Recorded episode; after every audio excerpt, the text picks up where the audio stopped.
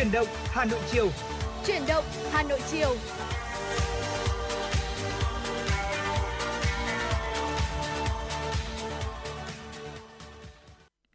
Hồng Hạnh và Bảo Nhật mến chào quý vị thính giả đã quay trở lại với chuyển động Hà Nội chiều trên tần số 96 MHz.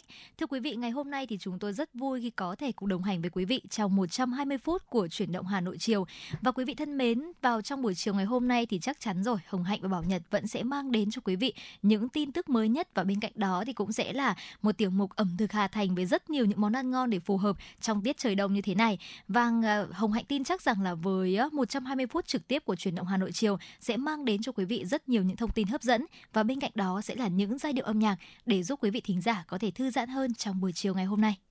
Xin mến chào tất cả quý vị và hy vọng rằng với sự đồng hành của chúng tôi cũng sẽ giúp cho quý vị có được thật nhiều những phút giây thư giãn, đồng hành cùng với những tin tức của thủ đô. Bên cạnh đó có cả những tin tức về thế giới nữa, giúp cho quý vị mặc dù là đang lắng nghe FM96 trên tần số của radio trên xe ô tô hay là bất kỳ một thiết bị nào đó thì chúng ta cũng đều có thể cập nhật được thông tin một cách cụ thể và nhanh chóng nhất. Và chiều ngày hôm nay thì chúng tôi cũng rất là mong ngóng những yêu cầu âm nhạc đến từ tất cả quý vị thính giả. Một buổi chiều hôm nay khi mà Hà Nội cũng đang có được cái nền thời tiết khá là giống với Tết đúng không ạ? Ừ. Thì tôi nghĩ là nhiều xúc cảm của chúng ta cũng sẽ tuôn trào đấy ạ chắc chắn rồi. Và thưa quý vị, ờ, ngày hôm nay thì quý vị cũng đừng quên rằng là hãy tương tác với chúng tôi qua số hotline 024 3773 6688 và kênh fanpage chính thức của chương trình FM96 Thời sự Hà Nội đã luôn luôn sẵn sàng nhận những yêu cầu âm nhạc đến từ quý vị thính giả. Và Hồng Hạnh tin chắc rằng là trong những ngày hiện tại thì thông tin về thời tiết cũng sẽ là một trong số những cái thông tin mà quý vị cực kỳ quan tâm đúng không ạ? Khi mà thời tiết thay đổi rất là thất thường và trong những ngày gần đây thì nhiệt độ đã xuống khá là thấp khi mà chúng ta có nền nhiệt dao động chỉ khoảng là từ 18 cho đến 21 độ C mà thôi. Và theo như chúng tôi nhận được những thông tin mới nhất từ Trung tâm Dự báo Khí tượng Thủy văn thì không khí lạnh sẽ tiếp tục tăng cường và thời tiết ngày và đêm nay ngày 15 tháng 11 tại thủ đô Hà Nội thì sẽ có hình thái là nhiều mây này, không mưa, trưa chiều giảm mây trời nắng, gần sáng thì có lúc sẽ có mưa, gió đông bắc cấp 2 cấp 3, sáng sớm và đêm trời rét. Đặc biệt là nhiệt độ thấp nhất thì sẽ xuống khoảng từ 18 đến 20 độ, nhiệt độ cao nhất từ 23 đến 25 độ C. Còn khu vực phía Tây Bắc Bộ thì cũng sẽ có hình thái thời tiết giống như ở Hà Nội và nhiệt độ thấp nhất thì sẽ giảm sâu hơn là có nơi dưới 15 độ và nhiệt độ cao nhất thì sẽ khoảng từ 22 đến 25 độ. Còn tại khu vực phía Đông Bắc Bộ thì nhiệt độ thấp nhất thì sẽ có nơi là dưới 13 độ, thưa quý vị. Tại những vùng núi cao ở phía đông bắc bộ thì sẽ có nơi dưới 13 độ. Nhiệt độ cao nhất từ 22 đến 25 độ. Có mưa này, có mưa vài nơi, trưa chiều giảm mây, gió đông bắc cấp 2 cấp 3 đêm vùng ven biển gió mạnh cấp 4 cấp 5 giật cấp 6 cấp 7 sáng sớm và đêm trời trở rét. Và như vậy thì chúng ta cũng có thể thấy rằng là trong đêm nay và ngày mai sẽ tiếp tục đón những cái luồng không khí lạnh mới. Vì vậy mà quý vị thính giả, chúng ta cũng nên là có những chiếc áo thật ấm này để chúng ta có thể là đảm bảo được cái sức khỏe của mình. Và ngay bây giờ thì chắc chắn rồi, để mở đầu cho chuyển động Hà Nội chiều sẽ là một món quà âm nhạc mà chúng tôi gửi tặng đến quý vị. Xin mời quý vị sẽ cùng lắng nghe một bản tình ca đến từ Andy và cũng do chính anh chàng thể hiện. Yêu em hơi mỗi ngày. Xin mời quý vị sẽ cùng lắng nghe nhé. Ngày thật đáng nhớ là ngày được bên em, Ngày được nắm đôi bàn tay nhỏ bé, Tin vào lễ đường. Từ ngày mai cả hai sẽ trở thành một mà thôi. Ôi, hạnh phúc như vô bờ. chịu khó nhường nhau một chút, đông đầy thêm từng phút, xót vào tai lời yêu như vị ngọt nắng mai. Ngày hôm qua sẽ chẳng xong hôm nay, yêu em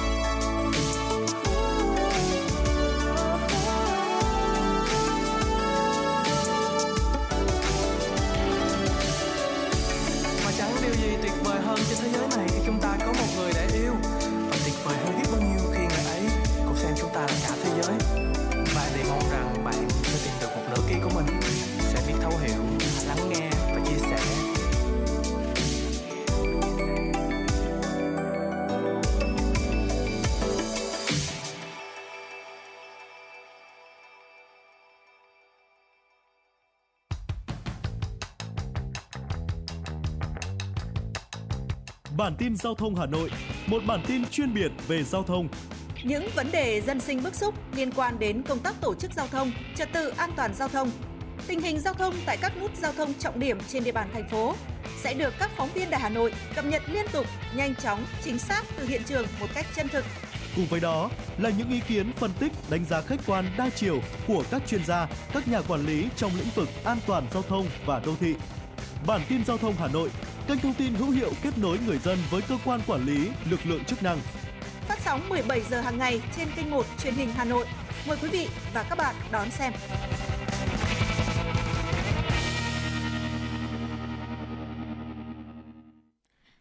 Thưa quý vị thính giả, chúng ta vừa cùng nhau lắng nghe giai điệu của ca khúc Yêu em hơn mỗi ngày. Mong rằng quý vị thính giả cũng sẽ cùng tương tác cố định tần sóng và gửi những yêu cầu âm nhạc về cho chúng tôi. Còn ngay bây giờ, xin mời quý vị sẽ cùng theo dõi những tin tức đáng chú ý.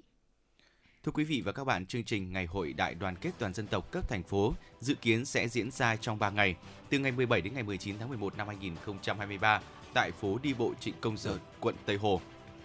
Đây là lần đầu tiên tại Hà Nội tổ chức Ngày hội Đại đoàn kết toàn dân tộc cấp thành phố.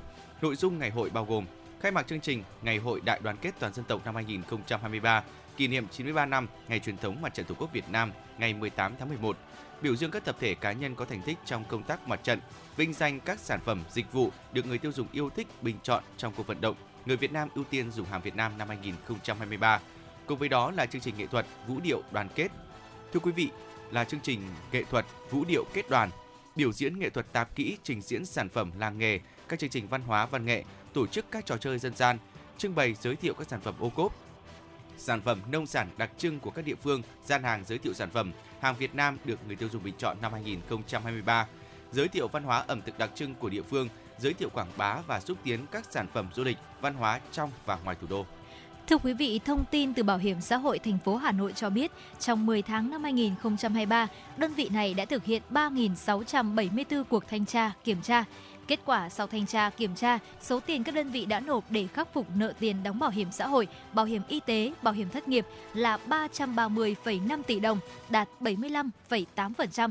Bảo hiểm xã hội thành phố Hà Nội đã yêu cầu đóng và truy đóng bảo hiểm xã hội, bảo hiểm y tế, bảo hiểm thất nghiệp cho 510 lao động chưa tham gia, đóng thiếu thời gian với tổng số tiền đề nghị truy đóng là 11,4 tỷ đồng và 342 lao động đóng thiếu mức quy định với số tiền đề nghị truy đóng là 462,1 triệu đồng.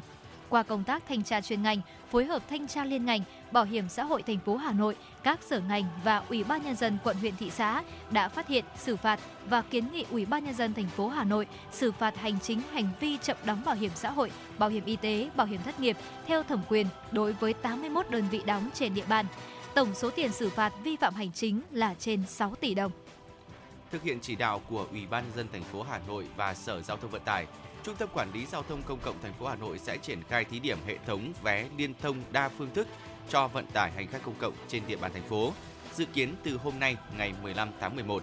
Theo đó, phạm vi thí điểm vé điện tử, vé lượt, vé tháng một tuyến, vé tháng liên tuyến đối với 24 tuyến xe buýt gồm tuyến buýt nhanh BRT 02, 08, 21, 32, 58, 64, 65, 74, 103, 142, 143, 146, 157, 159, E01, E02, E03, E04, E05, E06, E07, E08 và E09. Hành khách có thể đăng ký vé, mua vé thanh toán online qua website, qua app mobile hoặc trực tiếp tại các quầy vé. Hệ thống chấp nhận nhiều hình thức thanh toán không dùng tiền mặt như thẻ ngân hàng, ví điện tử, QR code. Trong thời gian tới, dự kiến sẽ tiếp tục thí điểm hệ thống vé điện tử kết nối liên thông với tuyến đường sắt đô thị 2A Cát Linh Hà Đông. Thưa quý vị, Ủy ban Nhân dân quận Đống Đa tổ chức diễn đàn trẻ em năm 2023 với sự tham gia của 117 thiếu nhi tiêu biểu đến từ các liên đội trực thuộc. Đây là sự kiện thiết thực và có rất nhiều ý nghĩa, là cầu nối giữa trẻ em và các nhà quản lý nhằm tạo nên sự gần gũi để các em bày tỏ ý kiến, góp phần khẳng định quyền được tham gia của trẻ em vào các vấn đề của trẻ em với chủ đề Trẻ em tham gia xây dựng môi trường sống an toàn, thân thiện, lành mạnh cho trẻ em. Tại buổi đối thoại, các học sinh đã chia sẻ những tâm tư, nguyện vọng, ý kiến về những vấn đề liên quan trực tiếp tới cuộc sống và học tập của các em hiện nay. Thông qua diễn đàn, các em được tham gia đóng góp ý kiến vào các vấn đề liên quan, được bày tỏ ý kiến nguyện vọng với các cơ quan quản lý, đồng thời được trang bị kỹ năng kiến thức về quyền trẻ em, qua đó thúc đẩy vai trò chủ động, tích cực, tự tin khi tham gia vào những hoạt động cùng với gia đình, nhà trường và xã hội. Diễn đàn cũng là dịp để nâng cao hơn trách nhiệm của các cấp, các ban ngành, đoàn thể và cả cộng đồng về công tác bảo vệ, chăm sóc và giáo dục trẻ em. Trung ương Hội chữ thập đỏ Việt Nam cho biết phong trào Tết nhân ái năm 2024 được cấp hội tổ chức từ ngày 20 tháng 1 đến ngày 4 tháng 2 năm 2024, trong đó tập trung cao điểm từ ngày 25 tháng 1 đến ngày 3 tháng 2 năm 2024 Phong trào được tổ chức trên quy mô rộng nhằm huy động, kết nối sự tham gia đóng góp của cộng đồng để tổ chức các mô hình hội trợ tặng quà vui Tết, góp phần giúp những hoàn cảnh khó khăn đón Tết vui xuân trong không khí ấm áp. Thông qua nhiều hoạt động ý nghĩa dịp Tết Nguyên đán Giáp Thìn năm 2024, toàn hội phấn đấu hỗ trợ ít nhất 1,2 triệu xuất quà chăm lo cho người nghèo, người có hoàn cảnh khó khăn, người dễ bị tổn thương với tổng giá trị hoạt động đạt 700 tỷ đồng Trung ương hội sẽ chỉ đạo tổ chức 20 chương trình Tết nhân ái ở 8 cụm thi đua, 200 chương trình Tết nhân ái cấp tỉnh, thành phố. Đảm bảo mỗi tỉnh thành phố tổ chức tối thiểu hai chương trình quy mô cấp tỉnh. Đối tượng thụ hưởng là hộ nghèo, hộ cận nghèo, hộ có hoàn cảnh khó khăn, hộ có người nhiễm chất độc da cam, người khuyết tật, bệnh nhân có hoàn cảnh khó khăn. Ngoài ra chương trình còn hỗ trợ những phần quà ý nghĩa cho các hộ bị ảnh hưởng bởi thiên tai cho năm 2023. Những nhóm dễ bị thương khác người không có điều kiện vui xuân đón Tết cùng với gia đình do hoàn cảnh neo đơn khó khăn. Thưa quý vị, vừa rồi cũng chính là những thông tin đầu tiên mà chúng tôi gửi đến quý vị trong chuyển động Hà Nội chiều và chúng tôi cũng đã có nhận được ờ, một yêu cầu âm nhạc đầu tiên ạ, đến từ một quý vị thính giả có tương tác với chúng tôi với đuôi số điện thoại là 350 ạ. Và dạ vâng, ngay bây giờ thì xin mời quý vị sẽ cùng lắng nghe ca khúc Cơn mưa tình yêu. Có lẽ là đây cũng chính là một bản uh, tình ca đã rất là nổi tiếng và quen thuộc với chúng ta rồi đúng không ạ? Và ngay bây giờ xin mời quý vị sẽ cùng thưởng thức với sự thể hiện của Hà Anh Tuấn và Phương Linh.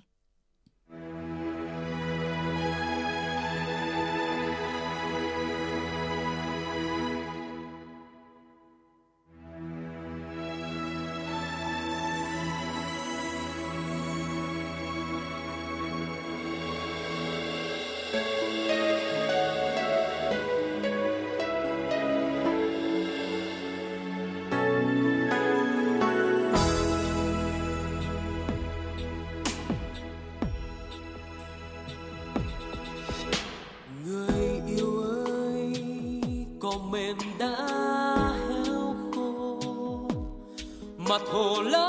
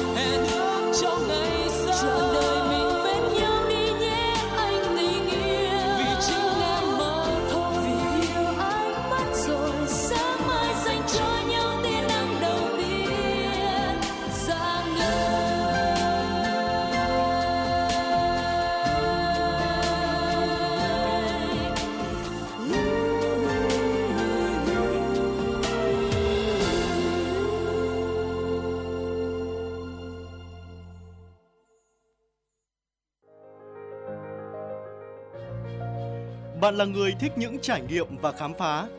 Bạn là người đam mê ẩm thực và thích xê dịch.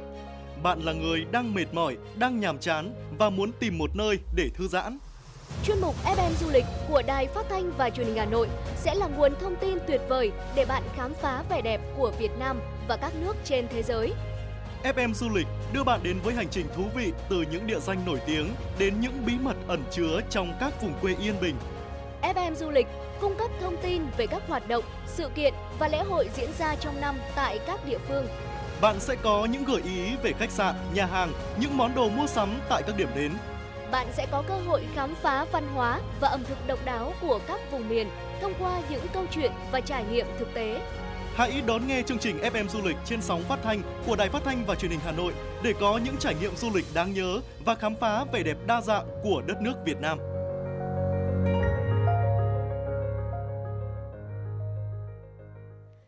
Quý vị thính giả, chúng ta vừa cùng nhau thư giãn với một yêu cầu âm nhạc đến từ những uh, quý vị thính giả đã order ca khúc đến từ chúng tôi.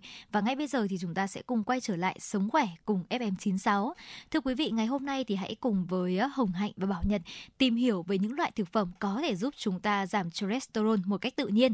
Thật ra là khi mà chúng ta uh, nghĩ đến về cholesterol thì chúng ta cũng sẽ thấy rằng là đây cũng sẽ là một trong số những loại chất có trong cơ thể mà sẽ gây nên rất là nhiều bệnh đúng không ạ? Vậy thì ngày hôm nay hãy cùng tìm hiểu xem là chế độ ăn uống và cholesterol sẽ có mối liên hệ như thế nào và chúng ta nên sử dụng những loại thực phẩm nào để có thể giảm cholesterol một cách tự nhiên quý vị nhé. Đầu tiên thì chúng ta cũng cần phải tìm hiểu là cholesterol thì hoạt động như thế nào chứ đã. Ừ. Xã hội ngày nay thì uh, hiện đại với lối sống đôi khi là ít vận động, số người được chẩn đoán uh, có cholesterol trong máu cao phổ biến và cái lượng cholesterol cao này là rất nguy hiểm, làm tăng nguy cơ mắc bệnh tim hoặc là đột quỵ. Cholesterol cũng là một cái dạng sáp có thể làm tắc nghẽn động mạch nếu mà có quá nhiều. Cơ thể tạo ra cholesterol một cách tự nhiên, nhưng mà khi chúng ta ăn nhiều thực phẩm chứa cholesterol thì những cái thực phẩm này có thể kết hợp với nhau tạo ra cái cái tình trạng là dư thừa cholesterol. Thực ra cholesterol ở trong cơ thể của chúng ta cũng là một chất mà nó có một cái vai trò, một cái ý nghĩa nhất định. Nhưng tuy nhiên cái gì nhiều quá thì cũng không tốt quý vị ạ. Có hai loại cholesterol chính, đó là cholesterol tốt và cholesterol xấu. Cholesterol xấu thì có xu hướng làm tắc nghẽn và đông cứng động mạch, trong khi cholesterol tốt thì mang uh, cholesterol xấu từ động mạch đến gan để được đào thải. Cholesterol tốt thì thường dường như là cũng bảo vệ chống lại sự phá hủy của các mạch máu, tiền thân chính của các uh, động mạch bị sơ vữa đấy thưa quý vị. Và tiếp theo thì chúng ta sẽ cùng tìm hiểu là chế độ ăn sẽ ảnh hưởng như thế nào đến nồng độ cholesterol ở trong cơ thể. Ở cholesterol cao thì có thể do di truyền, nhưng mà nhìn chung thì nó chính là hậu quả của lựa chọn lối sống không lành mạnh thưa quý vị. Đối với nhiều người khi được chẩn đoán cholesterol cao thì sẽ được bác sĩ kê đơn là dùng các loại thuốc có tác dụng giảm cholesterol trong máu. Tuy nhiên, sử dụng những loại thuốc này thì có thể đi kèm với những tác dụng phụ đáng kể. Mặc dù hầu hết mọi người đều dung nạp tốt với thuốc, nhưng mà thuốc cũng có thể gây một số tác dụng phụ như là đau nhức cơ thể, sương mù não, bất thường chức năng gan và thậm chí làm tăng nguy cơ mắc bệnh đái tháo đường. Ngoài dùng thuốc thì có một cách khác để chúng ta giảm mức cholesterol mà không có những tác dụng phụ, đó là thực hiện một chế độ ăn uống cân bằng và bổ dưỡng có thể làm giảm mức cholesterol xấu ở trong máu của chúng ta. Vì tất cả hoặc là một phần những bất thường về cholesterol thì có thể là bắt nguồn từ thực phẩm mà chúng ta ăn, nên việc mà chúng ta lựa chọn thực phẩm tốt sẽ nằm trong kế hoạch quản lý bệnh tim mạch tổng quát, bất kể là chúng ta đã được kê đơn dùng thuốc hay chưa. Một chế độ ăn uống cân bằng và dinh dưỡng có nhiều ngũ cốc nguyên hạt này, các loại hạt, trái cây và rau quả, tất cả đều chứa chất xơ, chất chống oxy hóa, chất béo lành mạnh và sterol động vật có thể giúp chúng ta giảm mức cholesterol xấu. Ảnh hưởng của một chế độ ăn uống lành mạnh có thể rất sâu sắc thưa quý vị. Nghiên cứu cũng cho thấy rằng là chuyển sang một chế độ ăn giàu chất xơ hay chất béo lành mạnh hay là chất chống oxy hóa thì đã được chứng minh là giảm 30% cholesterol xấu. Thưa quý vị, bên cạnh đó thì ờ, cũng có những cái loại thực phẩm tốt giúp cho chúng ta giảm được lượng cholesterol tự nhiên à, như là sterol là là thực phẩm chứa được những chất được tìm thấy trong tự nhiên như là trái cây, rau, ngũ cốc, nguyên hạt, các loại đậu, quả, hạch hay là hạt. Sterol là thực phẩm ngăn chặn sự hấp thụ cholesterol ở trong ruột, giúp giữ ở trong uh, cho cái lượng cholesterol xấu của chúng ta ở mức thấp. Trên thực tế thì uh, chỉ cần bổ sung khoảng 2 gam ờ, uh, sterol thôi thực vật mỗi ngày là có thể giảm được mức cholesterol tốt cho chúng ta khoảng 10%. Chắc chắn là các loại thực phẩm lành mạnh như là yến mạch này, hạnh nhân có thể giúp à, quản lý cũng như là cải thiện được cái lượng cholesterol ở trong tổng thể của chúng ta cũng như là giảm nguy cơ mắc bệnh tim. Và cũng có một số những lựa chọn hàng đầu chứa rất nhiều những chất như là sterol thực chất à, thực vật giúp cho chúng ta có thể giảm được cholesterol một cách tự nhiên và dễ dàng hơn để chúng ta bổ sung thực phẩm một cách thường xuyên vào trong cơ thể hàng ngày quý vị nhé. Và thưa quý vị, yến mạch chính là một siêu thực phẩm làm giảm cholesterol nổi tiếng. Trong một nghiên cứu của Thái Lan thì những người có lượng cholesterol cao được cho ăn cháo yến mạch hoặc là cháo gạo trong 4 tuần. Những người ăn bột yến mạch đã giảm được 5% tổng lượng cholesterol và giảm 10% lượng cholesterol xấu ở trong máu. Bột yến mạch chứa chất xơ hòa tan, loại chất xơ này thì liên kết với cholesterol trong hệ tiêu hóa và ngăn cản sự hấp thụ của nó. Hiệu quả thực đó chính là đã giảm nguy cơ mắc bệnh tim thưa quý vị. Và yến mạch thường được chế biến với rất nhiều những công thức khác nhau, có thể được dùng trong các món ăn mặn hoặc là món tráng miệng. Vào bữa sáng thì yến mạch có thể được chế biến thành sinh tố với một số loại trái cây này hoặc là nướng và rắc lên trái cây tươi. Và đơn giản nhất thì chính là món cháo yến mạch kết hợp với bất cứ một thực phẩm nào mà chúng ta ưa thích. Hoặc là chúng ta cũng có thể là sử dụng yến mạch để phủ lên cá hoặc là gà nướng thay cho bột bánh mì và làm chất độ ở trong thịt viên, bánh mì nướng hoặc là chả. Bột yến mạch thì chính là nguyên liệu cho bánh quy và những món tráng miệng cũng như là bánh nướng tốt cho sức khỏe. Và các loại à, hạt của quả hạnh cũng như là hạnh nhân à, cũng uh, chứa những cái chất không chỉ là có chất xơ mà còn chứa những cái chất béo rất tốt, không bão hòa đơn và không bão hòa đa, giúp giảm mức chất béo trung tính cũng như là tăng cholesterol tốt và giúp giảm cholesterol xấu. Ngoài ra thì nhiều nghiên cứu cũng chỉ ra rằng là chất béo trong quả hạch có tác động tích cực đến à, chức năng mạch máu. Tiêu thụ hạt thường xuyên có thể làm giảm nguy cơ tử vong vì bệnh tim. Một nghiên cứu được công bố trên tạp chí Dinh dưỡng Hoa Kỳ cho thấy là những bệnh nhân tim mạch chỉ cần tiêu thụ khoảng 10 gram hạnh nhân trước bữa ăn sáng, tức là khoảng 8 hạt hạnh nhân mà thôi, thì mức cholesterol tẩu ở tốt đã tăng lên đáng kể rồi. Ngoài ra thì cách ăn vặt này với hạnh nhân nguyên hạt, chúng ta cũng có thể sử dụng bơ hạnh nhân hoặc là bột hạnh nhân trong các bữa ăn à, chính cũng như là bữa ăn phụ. Xay bơ hạnh nhân thành sinh tố, thêm vào bột yến mạch để phết lên bánh mì nướng ngũ cốc nguyên hạt hoặc là phết lên trái cây thái lát. Thêm gia vị mặn như tỏi và gừng tươi và bơ hạnh nhân có ờ, để để phết lên bánh mì mặn hoặc là pha loãng hỗn hợp với nước ờ, luộc rau hữu cơ itachi để ờ, làm nước sốt cho món rau hấp hoặc là xào. Hạnh nhân nghiền hoặc là bột hạnh nhân cũng có thể được sử dụng để làm viên cá hoặc là viên thịt da cầm. Hạnh nhân thái lát cũng có thể được sử dụng để trang trí ở trong cả các món ngọt hoặc là món mặn nữa. Bơ hạnh nhân cũng là một nguyên liệu dành cho nhiều công thức nấu ăn giàu năng lượng.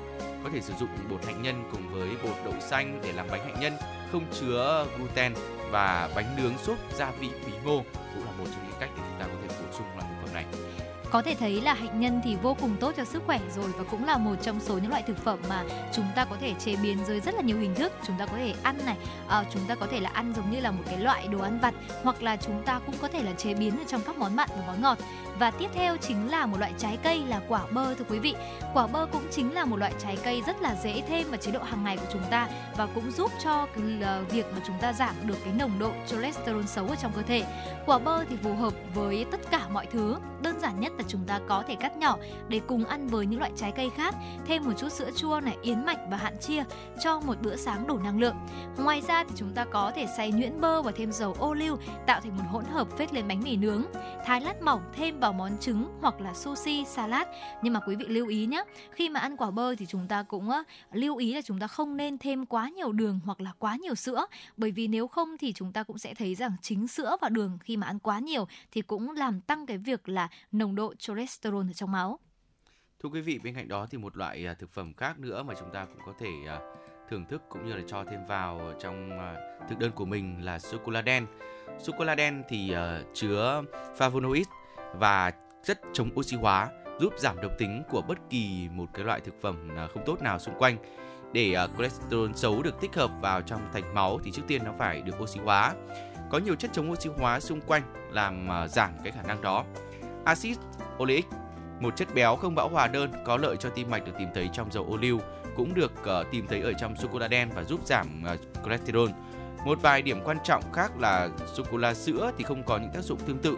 Chúng ta nên lựa chọn loại sô cô la có hàm lượng cacao ít nhất là 70%. Tuy nhiên, cái lượng cacao đen mỗi ngày cũng chỉ cần khoảng 20 cho đến 30 gram là đủ để có thể tác động đến những cái lượng cholesterol xấu ở trong cơ thể của chúng ta thôi. Và tiếp đến đó chính là trà xanh thưa quý vị. Có lẽ là khi nhắc đến trà xanh thì chúng ta đã thấy rằng là trà xanh vô cùng nổi tiếng với rất nhiều những cái hoạt chất chống oxy hóa rồi đúng không ạ? Và cái việc mà chúng ta nhâm nhi một ly trà xanh nóng hoặc là đá thì đã rất là quen thuộc rồi.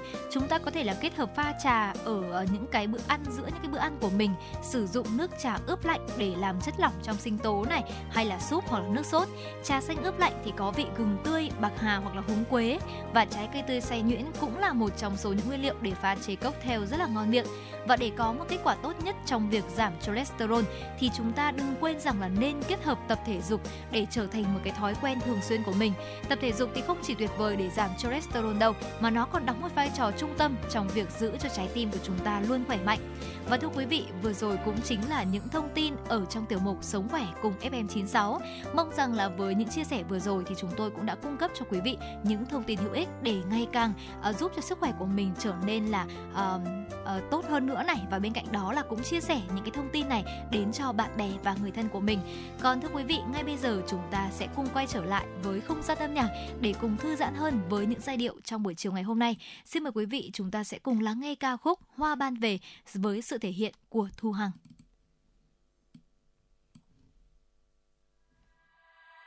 quê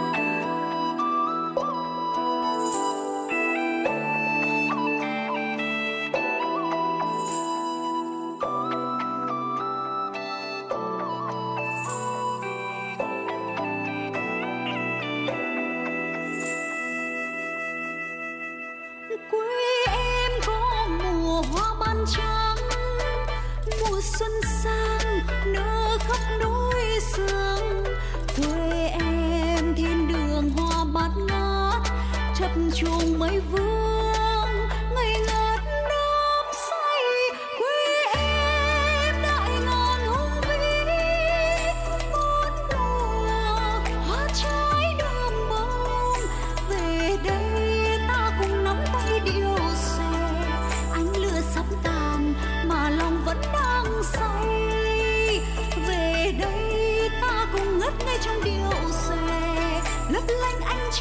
soi bạc lạc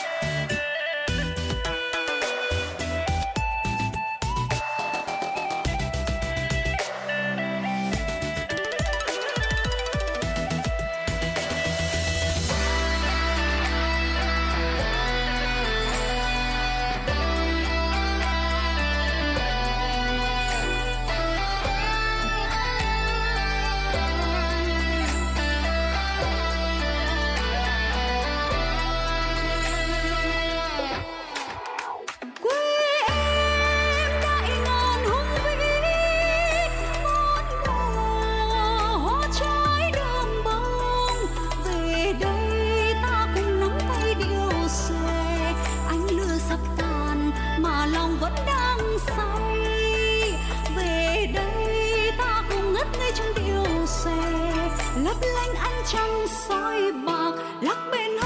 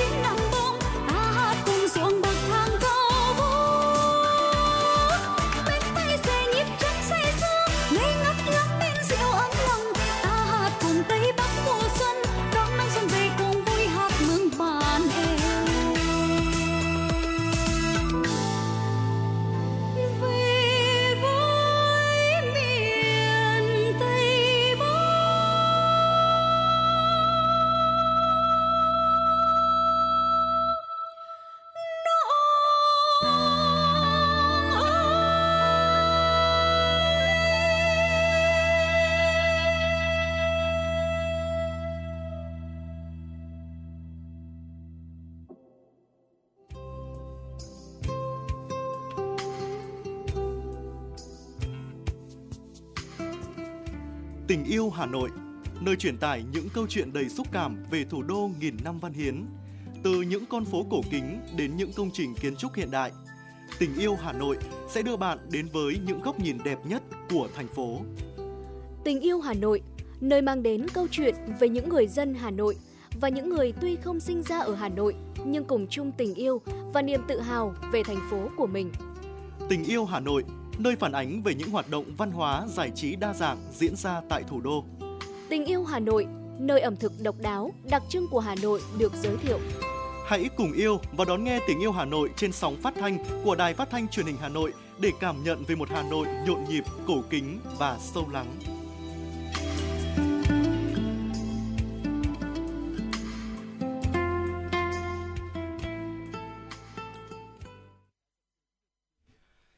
Quý vị, chúng ta sẽ cùng quay trở lại với những tin tức đáng chú ý trong buổi chiều ngày hôm nay. Bộ trưởng Bộ Giáo dục và Đào tạo vừa ban hành quyết định tặng bằng khen cho 200 nhà giáo tiêu biểu, cán bộ quản lý giáo dục tiêu biểu năm 2023. Lễ tuyên dương sẽ được Bộ Giáo dục và Đào tạo tổ chức trong 2 ngày là ngày 18 và ngày 19 tháng 11. Dự kiến ngày 18 tháng 11, 40 nhà giáo thuộc Bộ Giáo dục và Đào tạo và 20 nhà giáo thuộc Bộ Lao động Thương binh và Xã hội sẽ dự buổi tiếp kiến với Thủ tướng Chính phủ. Ngày 19 tháng 11, các nhà giáo sẽ dự lễ báo công dân bác và lễ viếng lăng Chủ tịch Hồ Chí Minh, dự chương trình truyền hình trực tiếp thay lời tri ân.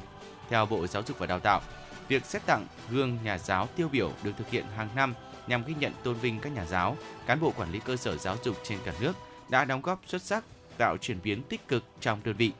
Đây cũng là dịp nhằm nhân rộng, lan tỏa những tấm gương tiêu biểu, những sáng kiến kinh nghiệm hay trong toàn ngành, tạo động lực thúc đẩy tinh thần đổi mới sáng tạo của đội ngũ nhà giáo, cán bộ quản lý các cơ sở giáo dục, góp phần thực hiện thành công đổi mới căn bản toàn diện giáo dục và đào tạo. Thưa quý vị, Bộ Giáo dục và Đào tạo vừa có kiến nghị về việc tổ chức kỳ thi tốt nghiệp trung học phổ thông năm 2025 gồm hai môn bắt buộc là toán văn cùng hai môn tự chọn. Đây là nội dung trong báo cáo dự thảo phương án tổ chức thi xét công nhận tốt nghiệp trung học phổ thông từ năm 2025. Bộ cũng dự kiến giữ ổn định thi tốt nghiệp trung học phổ thông trên giấy trong giai đoạn 2025-2030, song song với tăng cường ứng dụng công nghệ thông tin. Sau năm 2030, từng bước thí điểm thi trên máy tính đối với các môn trắc nghiệm ở các địa phương có đủ điều kiện. Theo Bộ Giáo dục và Đào tạo, năm 2025 là thời điểm lứa học sinh đầu tiên theo chương trình giáo dục phổ thông mới thi tốt nghiệp. Hiện kỳ thi tốt nghiệp trung học phổ thông được tổ chức với 6 môn thi gồm toán, văn, ngoại ngữ, khoa học tự nhiên, lý, hóa sinh hoặc khoa học xã hội, sử địa, giáo dục công dân. Được biết, phương án cuối cùng sẽ do chính phủ phê duyệt, dự kiến công bố trong năm nay. Ủy ban nhân dân thành phố vừa ban hành văn bản chấn chỉnh việc triển khai thực hiện nghị quyết của Hội đồng nhân dân thành phố quy định về xử lý các cơ sở không đảm bảo yêu cầu về phòng cháy chữa cháy trên địa bàn thành phố được đưa vào sử dụng trước khi luật phòng cháy và chữa cháy có hiệu lực. Thống kê cho thấy đến ngày 15 tháng 10 năm 2023, trên địa bàn Hà Nội có 2.955 cơ sở không đảm bảo yêu cầu về phòng cháy chữa cháy chưa được đưa vào hoạt động trước khi luật phòng cháy chữa cháy năm 2001 có hiệu lực. Đến nay thì đã có trên 1.700 cơ sở đã xây dựng kế hoạch, phương án thực hiện khắc phục các nội dung không đảm bảo của yêu cầu về phòng cháy chữa cháy, đạt 58,6%. Giả soát đánh giá của Ủy ban nhân dân thành phố cho thấy tiến độ việc triển khai thực hiện của các đơn vị hiện nay còn chậm, chưa đảm bảo mục tiêu, kịp thời chấn chỉnh để Ủy ban nhân dân thành phố yêu cầu các đơn vị khẩn trương hoàn thành việc đôn đốc cơ sở ký cam kết phương án lộ trình khắc phục tồn tại về phòng cháy chữa cháy. Thưa quý vị, trong vòng một tuần, từ mùng 6 đến 12 tháng 11 năm 2023, một xe hợp đồng tại Hà Nội vi phạm tốc độ tới 104 lần. Theo Phó Giám đốc Sở Giao thông Vận tải Hà Nội Đào Việt Long, Sở đã thực hiện trích xuất dữ liệu từ ngày mùng 6 đến 12 tháng 11 năm 2023 trên hệ thống xử lý và khai thác sử dụng dữ liệu từ thiết bị giám sát hành trình thuộc Cục Đường bộ Việt Nam. Theo đó, có nhiều đơn vị vận tải hành khách bằng ô tô theo hợp đồng, du lịch có phương tiện vi phạm tốc độ trên 5 lần trên 1.000 km xe chạy, không tính các trường hợp vi phạm tốc độ 5 km trên giờ trở xuống. Trong danh sách này có 215 xe hợp đồng vi phạm tốc độ. Trong đó đứng đầu danh sách là xe hợp đồng của Hợp tác xã Vận tải TP vi phạm tốc độ tới 104 lần trong vòng một tuần. Xe hợp đồng của đơn vị vận tải HVT vi phạm tốc độ 102 lần để đảm bảo thực hiện nghiêm các quy định của pháp luật về kinh doanh và điều kiện kinh doanh vận tải bằng xe ô tô. Sở Giao thông Vận tải Hà Nội yêu cầu các đơn vị vận tải hành khách bằng ô tô theo hợp đồng du lịch có phương tiện vi phạm kiểm tra, giả soát hoạt động của phương tiện trong danh sách để có biện pháp chấn chỉnh, nhắc nhở lái xe, bộ phận cán bộ quản lý an toàn giao thông của các đơn vị. Thưa quý vị, vừa rồi cũng chính là một số tin tức trong nước đáng chú ý. Còn ngay bây giờ, xin mời quý vị sẽ cùng quay trở lại không gian âm nhạc trước khi đến với một số những tin tức đáng chú ý khác. Và thưa quý vị, ngay bây giờ xin mời quý vị sẽ cùng đến với một yêu cầu âm nhạc tiếp theo đến từ những quý vị thính giả có tương tác với chúng tôi trên fanpage của chương trình FM96 Thời sự Hà Nội với ca khúc Mùa nắng vừa qua với sự thể hiện của Tú Phương và Minh Cari.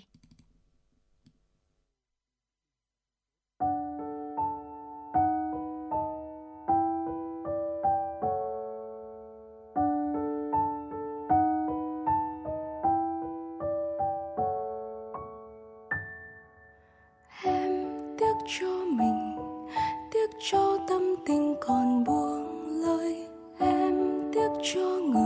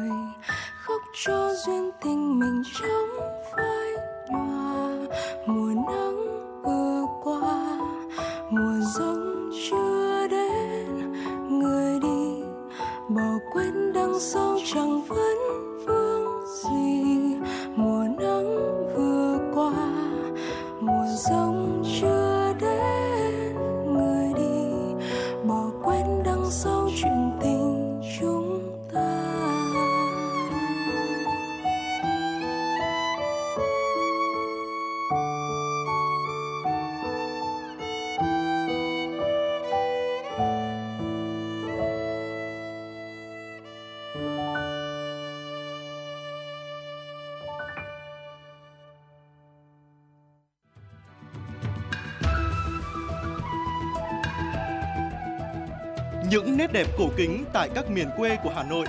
Những nghề thủ công truyền thống theo sơn mài, gốm sứ mang sắc thái riêng của đất trăm nghề. Những làn điệu cổ của hát dô, ca trù, trèo tàu là những di sản văn hóa nghệ thuật vùng miền của thủ đô.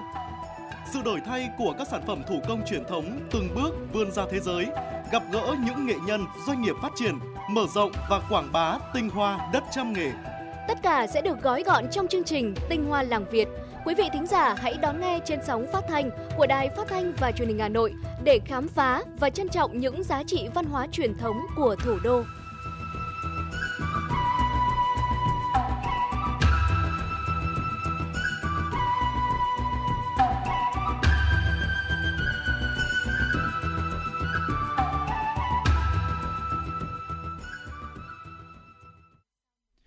Thưa quý vị, tiếp nối chương trình sẽ là những thông tin thế giới đáng chú ý.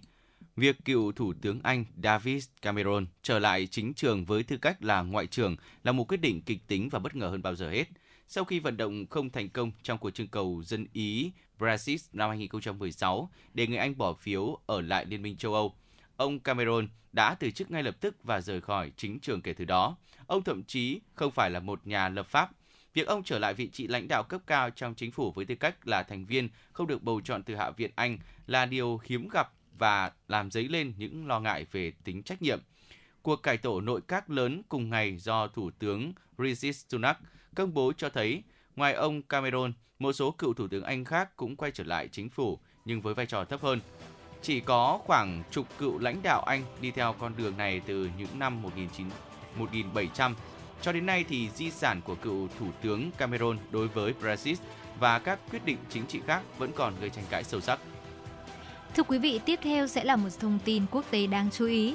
Theo tuyên bố mới nhất của lực lượng phòng vệ Israel EDF, các binh sĩ nước này đã tiến vào bệnh viện Ol-Sifa ở Gaza vào sáng sớm ngày 15 tháng 11. Theo như tờ Jerusalem Post trích dẫn thông báo của EDF cho thấy, lực lượng này đang chống phong trào Hamas tại một khu vực trong bệnh viện Ol-Sifa. Chiến dịch này được triển khai dựa trên nguồn thông tin tình báo và theo tình hình chiến sự. IDF cũng khẳng định hành động này không nhằm mục đích gây hại cho bệnh nhân, nhân viên y tế và người dân tại bệnh viện. Trước khi tiến hành hoạt động, đã có nỗ lực sơ tán người bệnh và người dân vô gia cư khỏi Onsifa. Theo IDF, họ thậm chí còn mở một lối đi đặc biệt, từ đó thông báo trước cho ban quản lý bệnh viện về thời gian IDF tiến vào khu bệnh viện này. Trong quá trình diễn ra chiến dịch, các lồng ấp, thiết bị y tế và thực phẩm dinh dưỡng cho trẻ em sẽ được chuyển đến bệnh viện. Lực lượng Israel đã bao vây Onsifa, bệnh viện lớn nhất ở Gaza, sau khi tiến hành các trận giao tranh ác liệt trên đường phố với các tay súng của Hamas. Israel cáo buộc Hamas đặt sở chỉ huy trong khu phức hợp này. Giới chức tình báo Mỹ cũng ủng hộ tuyên bố của Israel, nhưng Hamas lại phủ nhận điều đó. Nhà Trắng tin rằng Trung Quốc chưa cung cấp khí tài quân sự để hỗ trợ Nga trong cuộc xung đột với Ukraine. Đó là tuyên bố của Cố vấn An ninh Quốc gia Jess Sullivan trước các phóng viên có mặt tại Nhà Trắng. Ông Sullivan đã được đề nghị cập nhật về vấn đề này trước cuộc gặp giữa Tổng thống Mỹ Joe Biden và Chủ tịch Trung Quốc Tập Cận Bình vào ngày 15 tháng 11. Tổng thống Biden sẽ đón tiếp ông Tập Cận Bình cùng với các nhà lãnh đạo nước ngoài khác tham dự diễn đàn hợp tác kinh tế châu Á Thái Bình Dương APEC được tổ chức tại thành phố San Francisco. Washington đã nhiều lần cảnh báo Bắc Kinh không cung cấp vũ khí cho Moscow. Về phần mình, Trung Quốc khẳng định nước này không có ý định can dự vào cuộc xung đột giữa Nga và Ukraine, thay vào đó đề xuất một kế hoạch hòa bình cho hai bên liên quan. Quan điểm của Trung Quốc về cuộc khủng hoảng Ukraine là khác biệt so với Mỹ. Thưa quý vị, một kế hoạch mới nhằm hạn chế làn sóng người xin tị nạn cho thấy Thủ tướng Đức và các đồng minh của ông đang lo lắng đến mức nào. Chỉ còn chưa đầy 2 năm nữa là hết nhiệm kỳ đầu tiên và chính phủ của Thủ tướng Olaf Scholz đang phải vật lộn để đối phó với lượng đơn xin tị nạn tăng hơn 70% kể từ đầu năm. Vị Thủ tướng nổi tiếng hòa nhã của Đức đã phải dùng đến biện pháp cường điệu. Năm nay, Đức dự kiến sẽ tiếp nhận người xin tị nạn nhiều nhất kể từ đỉnh điểm của cuộc khủng hoảng di cư năm 2015 do cuộc nội chiến ở Syria gây ra với hơn 3 triệu người tị nạn, bao gồm cả người Ukraine đang sống ở đất nước này, nhiều nhất kể từ sau làn sóng người Đức ở Đông Âu chạy sang Tây Đức sau Thế chiến thứ hai. Ông Scott phải đối mặt với áp lực to lớn từ các bang và thành phố đang đối mặt với những gánh nặng về thực tế. Tuy nhiên, thỏa thuận mới nhất được ký kết trong tuần này giữa ông Scott và các nhà lãnh đạo của 16 bang cho thấy thủ tướng và các đồng minh của ông chỉ so bó đũa chọn cột cờ. Theo phóng viên của Thông tấn xã Việt Nam, tại Pretoria, mạng xã hội TikTok mới đây phát động chiến dịch Mental Here Awards Rent Better Together, nhận thức về sức khỏe tâm thần cùng nhau tốt hơn với mục đích tạo một môi trường an toàn hơn cho người dùng, thảo luận cởi mở về trải nghiệm sức khỏe tâm thần của họ và tiếp cận hướng dẫn. Trong khuôn khổ chiến dịch thì một cuộc khảo sát thực hiện tại Nam Phi cho thấy người dùng TikTok giúp người dùng nền tảng này bớt cô đơn. Khảo sát được thực hiện đối với 4.027 người tham gia TikTok tại Nam Phi. Theo đó, thì 61% số người được hỏi cho biết họ đã xây dựng thành công các kết nối có ý nghĩa trên TikTok. 64% cho biết nền tảng này giúp họ giảm bớt cảm giác bị cô lập. Thưa quý vị, vừa rồi cũng chính là một số những thông tin quốc tế đáng chú ý. Còn ngay bây giờ chúng ta sẽ cùng quay trở lại với tiểu mục ẩm thực Hà Thành. Thưa quý vị, có lẽ rằng là trong những ngày gần đây thì chúng ta thấy là những cơn gió lạnh đầu mùa đã đến rồi. Và lúc này thì những món ngon mùa đông Hà Nội sẽ là điều không thể bỏ lỡ đúng không ạ? Vậy thì ngày hôm nay hãy cùng với Hồng Hạnh và Bảo Nhật tìm hiểu về những món ngon mùa đông Hà Nội mà chắc chắn chúng ta phải thử qua quý vị nhé. Món ngon mùa đông Hà Nội thì chính là một điểm để thu hút khiến rất nhiều du khách chọn đến thủ đô giữa tiết trời lạnh lạnh giá những đồ ăn này những món ngon bốc khói nghi ngút hay là thơm ngon hấp dẫn thì chắc chắn là sẽ khiến chúng ta vừa ấm lòng mà vừa ấm bụng đấy ạ và ngày hôm nay thì hãy cùng chúng tôi điểm qua những món ngon không thể bỏ lỡ này nhé Thưa quý vị, đầu tiên đặc trưng của mùa đông Hà Nội, thời tiết mùa đông Hà Nội thì à, mang lại những cái nét đặc trưng không thể nhầm lẫn đi đâu được. Đó là lạnh và khô, nhiệt độ có khi xuống thấp và có nhiều lúc còn dưới 10 độ khiến cho chúng ta cảm thấy rất lạnh đúng không ạ? Với người Hà Nội nói riêng và người miền Bắc nói chung thì mỗi năm mùa đông lại về thì không có gì quá đặc biệt cả. Thế nhưng với du khách từ miền Nam à, thì, hoặc là từ nước ngoài đến thì mùa đông Hà Nội lại là một điều gì đó rất là kỳ diệu và hấp dẫn. Chính cái thời tiết này cũng đã tạo nên sức hút dành cho Hà Nội mỗi dịp cuối năm. Và chúng ta sẽ cùng đến với những món ngon khi mà chúng ta đến với mùa đông của Hà Nội.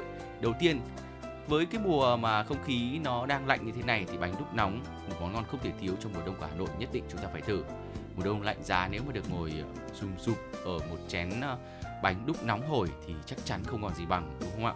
Đây là một món bánh truyền thống được biến tấu một chút để phù hợp hơn với thời tiết mùa đông. Thay vì ờ, để nguội rồi cắt thành từng miếng nhỏ thì bánh đúc sẽ được ăn ngay khi còn nóng và dẻo quánh. Thêm một chút nước mắm chua ngọt cùng với các loại topping khác nữa. Mỗi quán thì bánh đúc có thể ăn kèm với những cái loại topping khác nhau, với đậu hũ, mộc nhĩ, rau mùi, thịt xay, hành ngò, Mỗi chén thì giá cũng chỉ dao động từ 15 cho đến 20 000 đồng mà thôi, rất vừa đủ để chúng ta có thể lót dạ. Địa chỉ bánh đúc ngon tại Hà Nội thì có rất nhiều nhưng mà chúng ta có thể tham khảo quán ở trên phố Lê Ngọc Hân. Quán nằm ở trong một cái con ngõ nhỏ, có tuổi đời hơn 30 năm nên là món ăn có hương vị rất riêng, giá thành thì rất phải chăng. Vì thế mà mình cũng nên lưu lại cái địa chỉ quán này để có thể thưởng thức khi mà mình nhớ tới bánh đúc nóng quý vị nhé. Và tiếp theo khi mà đã nhắc tới ờ, những cái mùa đông đúng không ạ thì chúng ta không thể nào quên đi bánh trôi tàu rồi. Đây thì cũng đã là một món ăn quá quen thuộc với người dân mọi miền Việt Nam. Thế nhưng mà nếu chúng ta có dịp ra Hà Nội vào mùa đông thì một chén bánh trôi tàu nóng hổi thơm mùi gừng tươi chắc chắn sẽ là một món ngon không thể nào bỏ lỡ. Nguyên liệu làm bánh thì rất đơn giản, gồm gạo nếp này, đỗ xanh, vừng đen, vừng, dừa tươi, đường và đậu phộng. Mỗi chén thì thường sẽ gồm có hai viên bánh to bự và đầy áp nhân, vị thanh ngọt này, viên hình hình tròn thì thường sẽ là nhân đậu xanh và viên hình bầu dục sẽ thường là nhân vừng đen thưa quý vị. Sở dĩ món bánh trôi tàu trở thành một món ngon mùa đông Hà Nội nổi tiếng bởi vị mềm, dẻo, dễ ăn, nhân thì bùi này, vừa có đậu phộng vừa có dừa. Những sợi gừng tươi thơm lừng càng làm món ăn này thêm dậy mùi ấm bụng, vừa ăn vừa thổi là cái thú mà khó món nào có thể mang lại. Thưa quý vị, bên cạnh đó thì còn có một món khác nữa, đó chính là bánh trưng rán á không khí Tết thì cũng ngập tràn rồi. Bánh trưng là một món đặc đặc trưng của ngày Tết. Nhưng mà không cần đợi đến Tết thì chúng ta mới có thể được ăn bánh trưng. Cứ chấm đông thôi, thời tiết xe lạnh khắp phố phường là Hà Nội là nức mùi bánh trưng rán rồi. Những chiếc mâm ờ, khói nghi ngút tỏa, những chiếc bánh vàng rụt thơm ngon.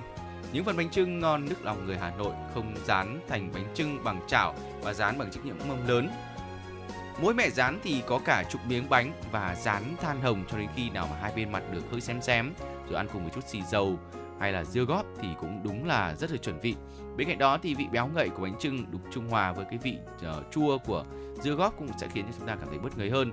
Nếu mà chúng ta uh, cần yêu cầu thì cũng có thể ăn cùng với xúc xích hoặc là thịt xiên. Uh, ăn cùng với miếng bánh này thì vô cùng là no.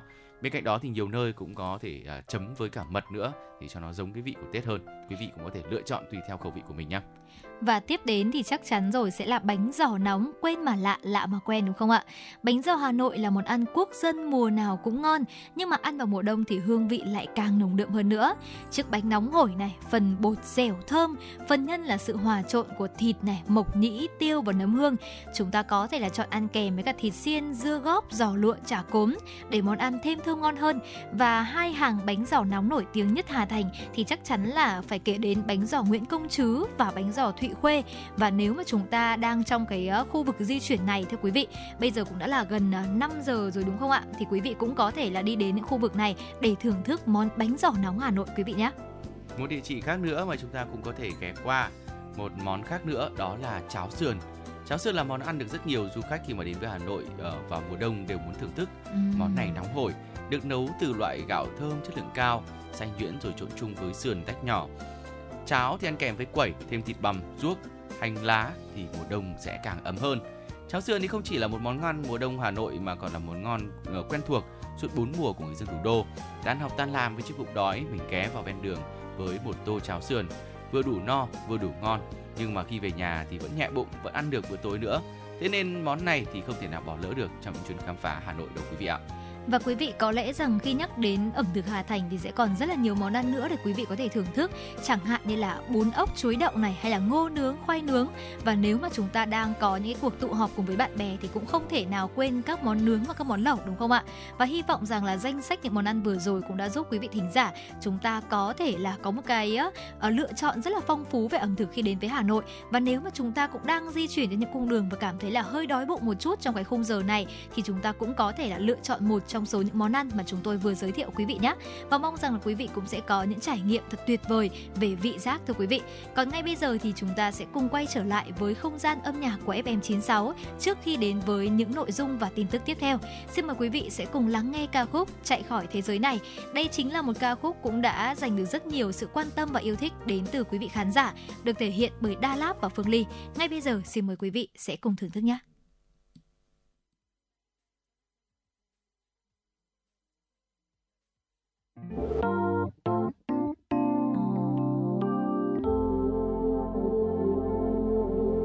Nắm lấy tay em kể những nỗi đau, đôi chân chạy nhanh băng qua bao núi cao vực sâu. Xung quanh như phủ kín bóng đêm sa mạc đã khoác lên. Một trời u tối khiến ta bỗng chốc như lạc lối. Ta sẽ không buông tay, cho dù mai. Mặt trời rồi trắng lên chiếu sang đoạn đường không bóng ai.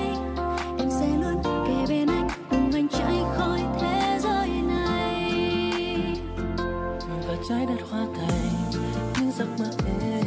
Chỉ cần được đi bên em mỗi đêm, phía trước con đường kia dù trời giông tố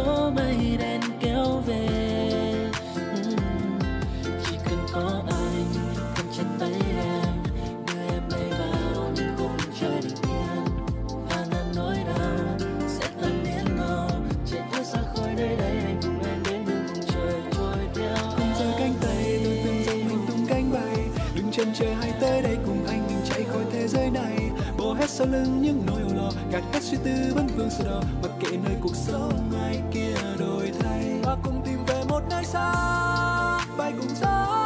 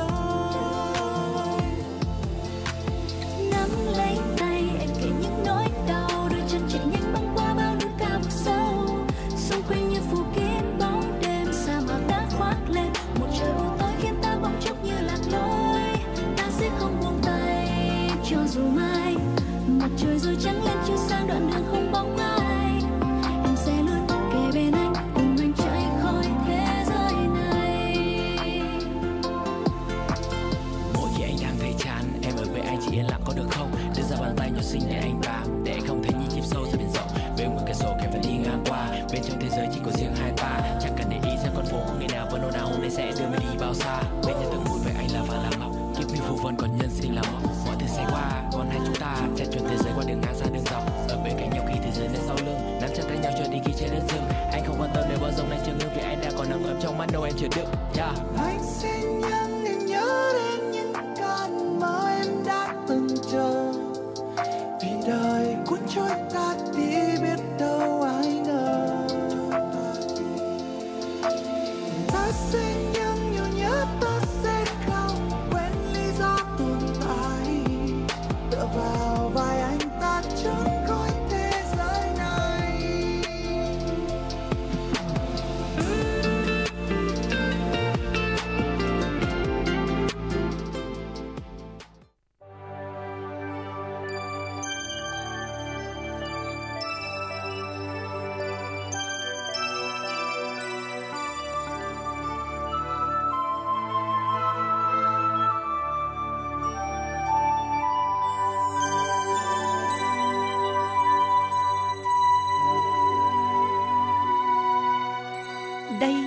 Là Đài Phát thanh và Truyền hình Hà Nội.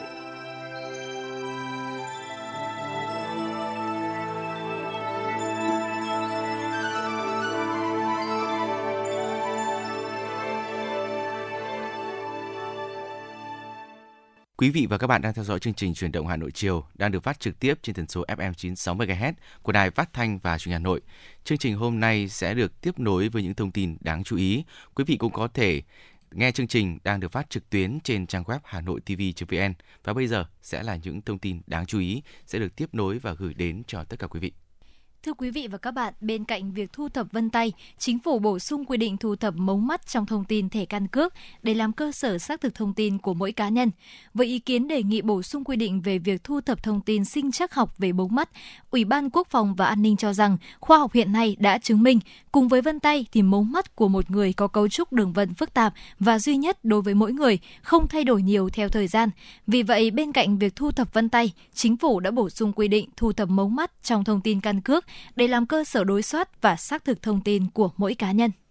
Từ đầu tháng 11 đến nay, Thanh tra Sở Y tế Hà Nội đã xử phạt 16 cơ sở hành nghề y, dược ngoài công lập với số tiền 402 triệu đồng. Theo đó, Thanh tra Sở Y tế Hà Nội đã ra quyết định xử phạt vi phạm hành chính 10 cơ sở hành nghề y, dược ngoài công lập với số tiền trên 196 triệu đồng. Điển hình phải kể đến cơ sở Sing Luxury thẩm mỹ công nghệ cao bị xử phạt 90 triệu đồng và đình chỉ hoạt động trong 24 tháng hộ kinh doanh Sing Luxury thẩm mỹ công nghệ cao có địa chỉ tại S11 tầng 1, tòa Park 12, khu đô thị Times City Park Hill, phường Mai Động, quận Hoàng Mai. Cơ sở này cung cấp dịch vụ khám bệnh, chữa bệnh mà không có giấy phép hoạt động, cung cấp dịch vụ thẩm mỹ tại cơ sở dịch vụ thẩm mỹ khi chưa có văn bản thông báo đáp ứng đủ điều kiện cung cấp dịch vụ thẩm mỹ gửi về cơ quan nhà nước có thẩm quyền theo quy định của pháp luật.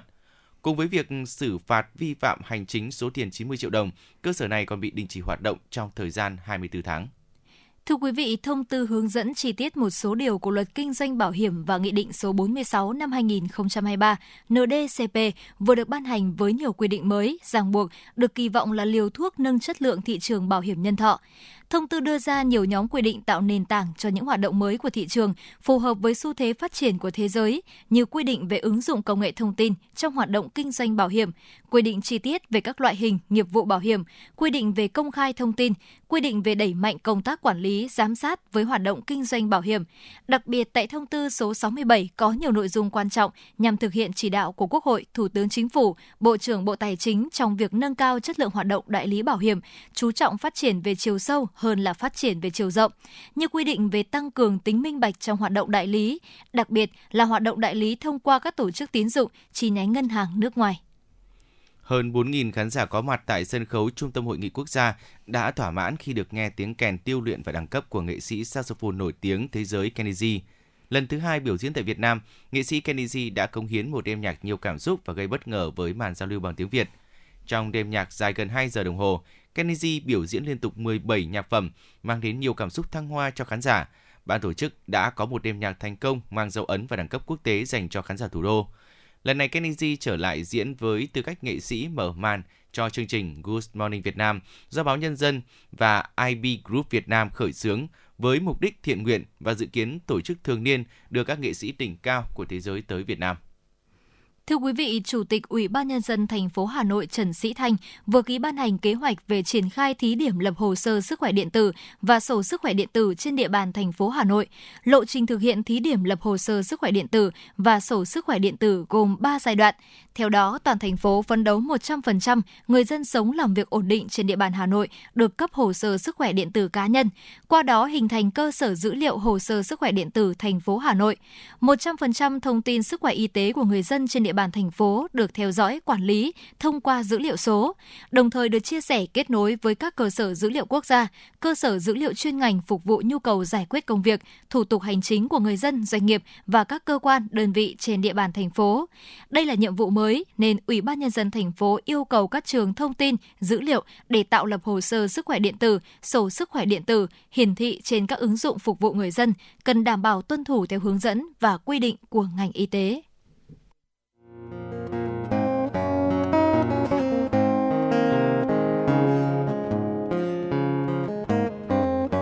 Podcast Đài Hà Nội hôm nay có gì hấp dẫn nào? Đầu tiên là chương trình Hà Nội tin mỗi chiều lên sóng lúc 18 giờ chiều hàng ngày những dòng tin tức nóng hổi, những vấn đề đang được dư luận quan tâm sẽ được bình luận dưới góc nhìn của biên tập viên Đài Hà Nội cùng với sự đồng hành của các chuyên gia và cố vấn. Chưa hết, podcast Đài Hà Nội hôm nay còn có một chương trình khá ấn tượng mang tính chất đời sống giải trí mang tên Lưu Hương Blog Chiều. Lên sóng lúc 18 giờ 15 phút hàng ngày, biên tập viên Lưu Hương sẽ chia sẻ cùng quý vị và các bạn những câu chuyện nhỏ nhưng mang đầy ý nghĩa từ đời sống, những dòng tự sự và đặc biệt có cả những ca khúc do chính biên tập viên Lưu Hương thể hiện cùng với guitar. Bên cạnh đó, còn có chương trình Đọc truyện đêm khuya. Lên sóng lúc 22 giờ hàng ngày, những tác phẩm hay trong chương trình Đọc truyện đêm khuya sẽ là người bạn đồng hành cùng bạn đi qua những đêm dài. Phát hành trên 5 nền tảng app Hà Nội On, web Hà Nội Online.vn, Apple Podcast, Spotify, Google Podcast. Mời quý vị và các bạn đón nghe. Podcast Đài Hà Nội, nghe mọi nơi, khơi nguồn cảm xúc.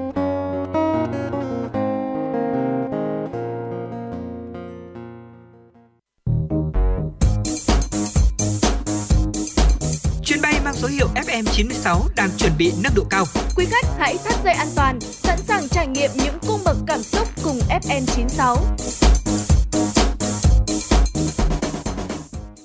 Thưa quý vị và các bạn, thành phố Hà Nội đang phấn đấu trở thành đô thị thông minh, đòi hỏi công tác hành chính trong phải thay đổi theo hướng thông suốt, nhanh gọn, hiệu quả, thiết thực, khoa học, chuyên nghiệp hơn, ghi nhận tại một số quận huyện. Không cần chờ đợi lâu, chỉ mất khoảng 10 đến 15 phút cho mỗi thủ tục. Mô hình 5 thủ tục hành chính không chờ đang được triển khai trên địa bàn quận Hoàn Kiếm, Hà Nội đã phát huy được hiệu quả.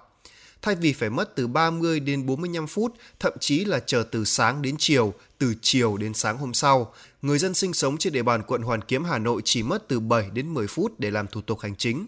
Hồ sơ được trả luôn, công dân không phải đi lại nhiều lần, không tốn thời gian chờ đợi.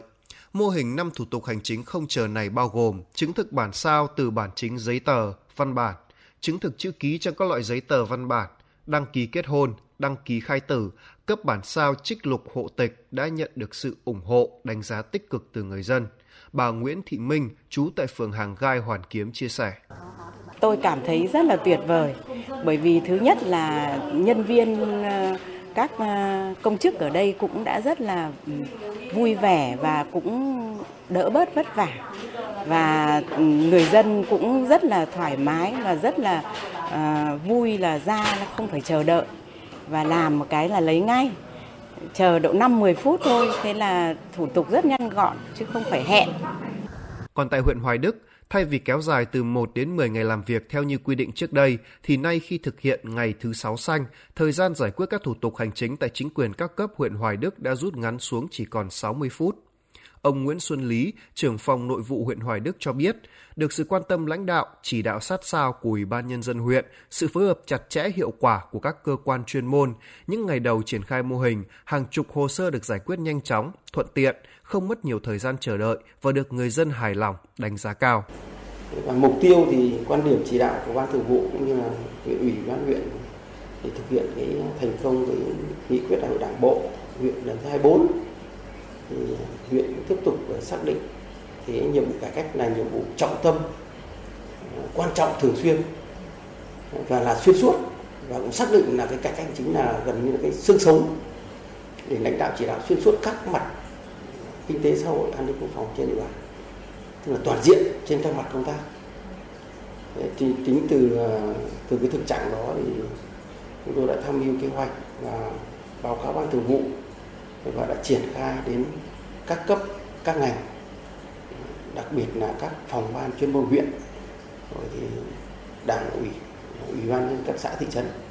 Thời gian tới, huyện Hoài Đức sẽ tiếp tục đổi mới phương pháp làm việc, sáng tạo trong xây dựng các mô hình cải cách hành chính theo tinh thần phục vụ, đơn giản hóa quy trình giải quyết thủ tục hành chính, rút ngắn thời gian, cắt giảm các chi phí thủ tục hành chính, đề cao trách nhiệm của người đứng đầu, khuyến khích tinh thần năng động, sáng tạo của đội ngũ cán bộ, công chức, viên chức, người lao động để công tác cải cách hành chính của huyện đạt được nhiều kết quả tích cực.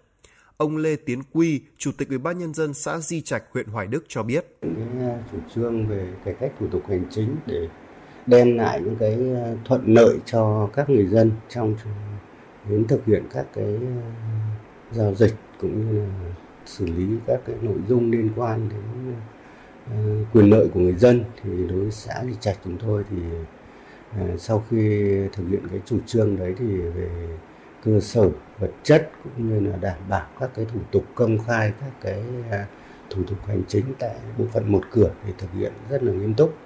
Với những mô hình sáng kiến như ngày thứ sáu xanh, ngày thứ ba không viết, không giới hạn trong giải quyết thủ tục hành chính và nhiều giải pháp thiết thực khác nữa đã và đang được các quận huyện triển khai thực hiện hiệu quả đã tiết kiệm thời gian chi phí cho cá nhân, tổ chức và cơ quan nhà nước.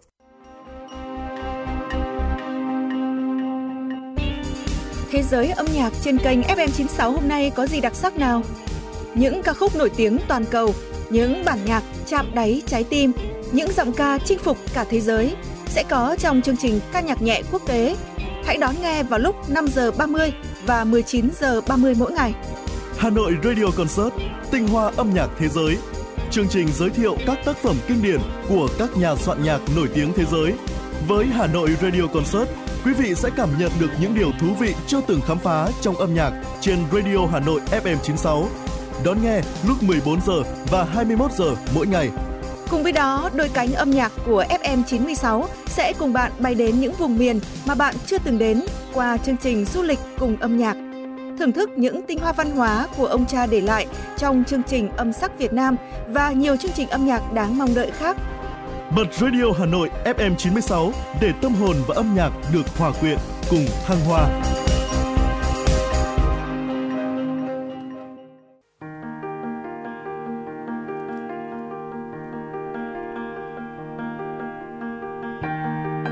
Quý vị và các bạn đang theo dõi kênh FM 96 MHz của Đài Phát thanh Truyền hình Hà Nội.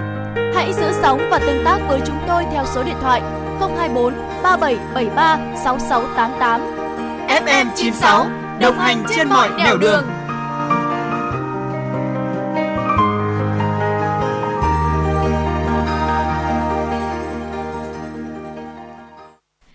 Quý vị và các bạn, tiếp nối chương trình sẽ là một số tin tức đáng chú ý. Công ty cổ phần vận tải đường sắt Hà Nội mới đây đã công bố báo cáo tài chính quý 3 năm 2023 với mức lãi suất cao nhất từ trước đến nay. Cụ thể trong quý này, đường sắt Hà Nội ghi nhận trên 600 tỷ đồng doanh thu thuần, giảm nhẹ 4% so với cùng kỳ. Nhờ giá vốn hàng bán giảm nhanh hơn doanh thu, qua đó lợi nhuận gộp tăng 40% lên gần 110 tỷ đồng. Biên lãi gộp cải thiện từ mức 12% cùng kỳ lên 17%. Kết quả vận tải đường sắt Hà Nội lãi sau thuế hơn 54 tỷ đồng, gấp hơn 3 lần cùng kỳ. Đây cũng là mức lợi nhuận hàng quý kỷ lục trong lịch sử hoạt động của công ty.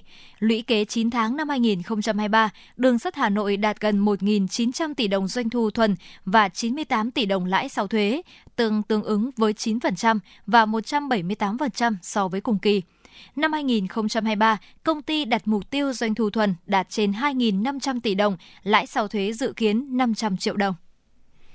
Thưa quý vị và các bạn, Tổng Liên đoàn Lao động Việt Nam đề nghị công đoàn các cấp chủ động tham gia với các cơ quan chức năng nắm tình hình kiểm tra, giám sát doanh nghiệp trong việc trả lương, thưởng Tết cho người lao động, có giải pháp đảm bảo quyền lợi cho lao động ở các doanh nghiệp gặp khó khăn, nợ lương không có khả năng trả thưởng. Tổng Liên đoàn Lao động Việt Nam cho biết là trong giai đoạn Tết, cán bộ công đoàn sẽ thường xuyên nắm bắt kịp thời tâm tư, nguyện vọng của đoàn viên, người lao động, tuyên truyền vận động đoàn viên, người lao động vui xuân đón Tết tiết kiệm, an toàn, chấp hành các quy định của pháp luật và quay lại làm việc đúng thời gian quy định. Tiếp tục đồng hành cùng người sử dụng lao động nâng cao năng suất lao động, hiệu quả sản xuất kinh doanh, đồng thời kịp thời phát hiện và có các giải pháp đảm bảo quyền lợi của đoàn viên, người lao động ở các doanh nghiệp gặp khó khăn, nợ lương, không có khả năng trả thưởng, chủ bỏ trốn hoặc tạm dừng hoạt động, giải thể phá sản. Thưa quý vị, Bảo hiểm xã hội cho biết, gần đây có tình trạng người dân bị lừa gọi vào hotline từ website mạo danh ngành bảo hiểm xã hội và bị tính cước điện thoại lên đến 8.000 đồng trên một phút. Theo đó, qua giả soát cho thấy, trên trang Google Maps https 2 2 gạch chéo www google.com gạch chéo mép phần thông tin tổng đài liên hệ của Bảo hiểm xã hội Việt Nam và một số bảo hiểm xã hội tỉnh thành phố như Hà Nội, thành phố Hồ Chí Minh, Hải Dương, Ninh Bình, bảo hiểm xã hội một số quận huyện đã bị đối tượng mạo danh chỉnh sửa không chính xác. Các tổng đài này đều có chung đầu số là 1900 9966XX và thu tiền cước điện thoại với giá cao để phòng tránh các hình thức giả mạo lừa đảo, Bảo hiểm xã hội Việt Nam đặc biệt lưu ý đến các đơn vị và người tham gia như sau. Ngành Bảo hiểm xã hội Việt Nam chỉ có một số tổng đài tư vấn và chăm sóc khách hàng là 1900 9068 với giá cước là 1.000 đồng trên một phút. Việc đối tượng cố ý chỉnh sửa làm sai lệch số tổng đài liên hệ của một số cơ quan bảo hiểm xã hội nhằm lừa người dân, đơn vị có nhu cầu tư vấn chính sách, liên hệ giải quyết công việc, gọi đến để thu tiền cước điện thoại với giá cao. Trước hành vi lừa đảo nêu trên, bên cạnh việc khuyến cáo người dân cảnh giác tránh bị kẻ xấu lợi dụng, Bảo hiểm xã hội Việt Nam cũng phối hợp với các cơ quan liên quan để kịp thời xử lý, ngăn chặn các thông tin sai lệch trên môi trường mạng. Gửi tin nhắn về tổng đài 1414 là cách để kiểm tra thông tin thuê bao nhanh nhất. Tuy nhiên, hiện tại cú pháp soạn tin đã có sự thay đổi. Trước đây cú pháp kiểm tra thông tin thuê bao như sau là TTTB gửi 1414 sau đó người dùng sẽ nhận được phản hồi chứa thông tin cá nhân về số điện thoại vừa gửi tin nhắn. Hiện nay, cú pháp nhắn tin đã thay đổi thành TTTB, số giấy tờ, dùng để đăng ký thông tin thuê bao, thường là số căn cước công dân hoặc hộ chiếu rồi gửi 1414. Nếu người dùng vẫn gửi tin nhắn theo cú pháp cũ thì thông tin trả về sẽ là tin nhắn sai cú pháp để tra cứu thông tin, soạn TTTB, số giấy tờ, đăng ký thông tin thuê bao. Khi thực hiện đúng cú pháp thì người dùng sẽ nhận được các thông tin bao gồm họ và tên chủ thuê bao, ngày sinh, số giấy tờ kèm nơi cấp, ngày cấp. Ngoài ra để kiểm tra thông tin thuê bao thì người dùng còn có thể gọi vào tổng đài nhà mạng, tải ứng dụng của nhà mạng để đăng nhập và kiểm tra hoặc tới trực tiếp các cửa hàng của nhà mạng để tra cứu.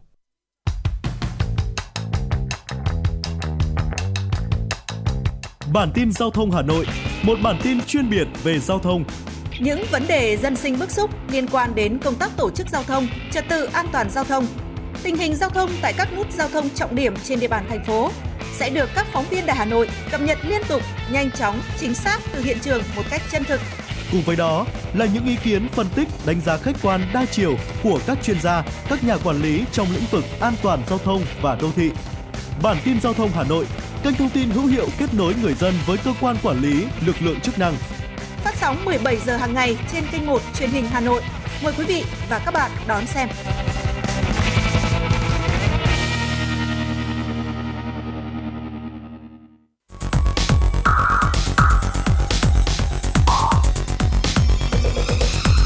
Quý vị và các bạn đang theo dõi kênh FM 96 MHz của đài phát thanh truyền hình Hà Nội. Hãy giữ sóng và tương tác với chúng tôi theo số điện thoại 024 3773 6688. FM96 đồng hành trên mọi nẻo đường. đường.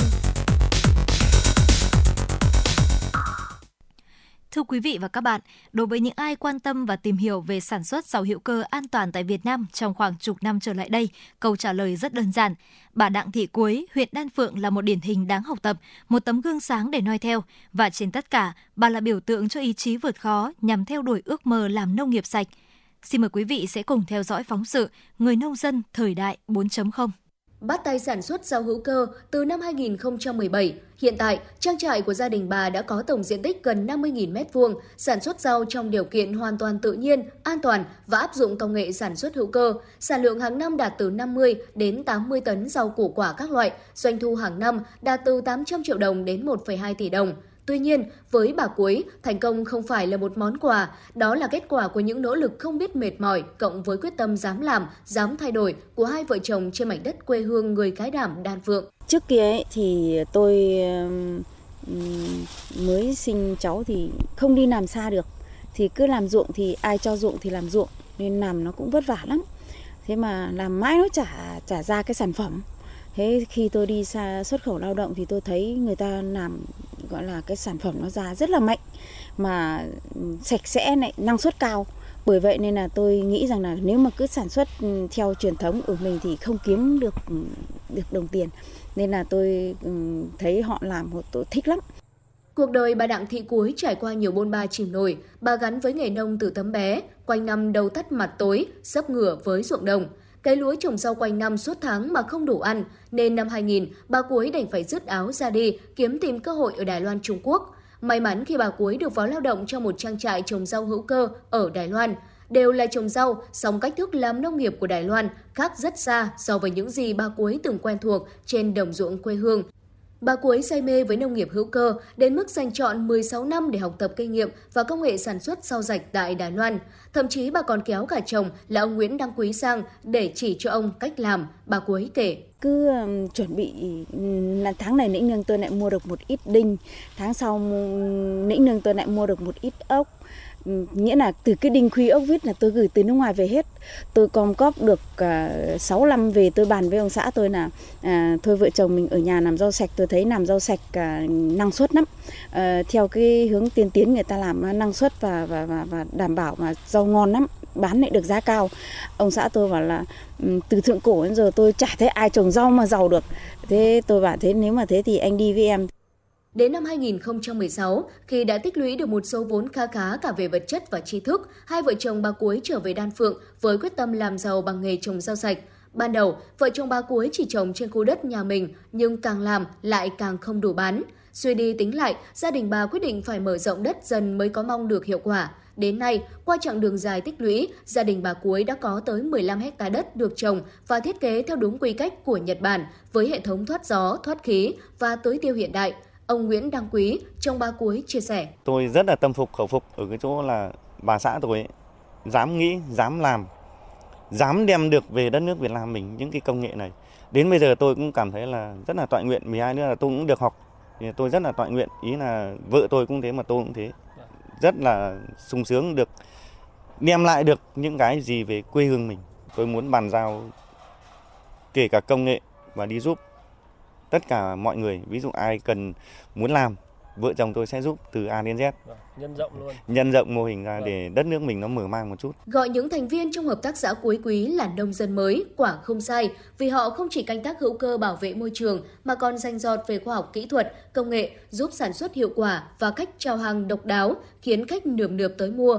Bà Nguyễn Thị Xuân làm việc tại hợp tác xã rau cuối quý nói: Ôi cái này thì làm cái rau như thế này thì nói chung là ai cũng hưởng ứng ấy vâng. ừ, à, làm như thế thì nó năng suất nó cao hơn là ngày xưa chúng tôi làm ruộng vâng. ngày xưa chúng tôi làm ruộng ở kia thì ví dụ uh, một thì cho nó trong nó thuê thế này thì phải được lên mấy thế nên là từ ấy từ ngày mà vợ chồng nó thuê đến giờ thì đấy nhà tôi cũng có đất ở đây này vâng. thế là cho nó cho chúng nó thuê Đến nay, Hợp tác xã rau sạch cuối quý hỗ trợ tạo công việc cho 25 lao động thường xuyên có việc làm, thu nhập ổn định từ 6 đến 7 triệu đồng một người một tháng và 40 đến 60 lao động thời vụ có nguồn thu nhập từ 4 đến 4,5 triệu đồng một người một tháng.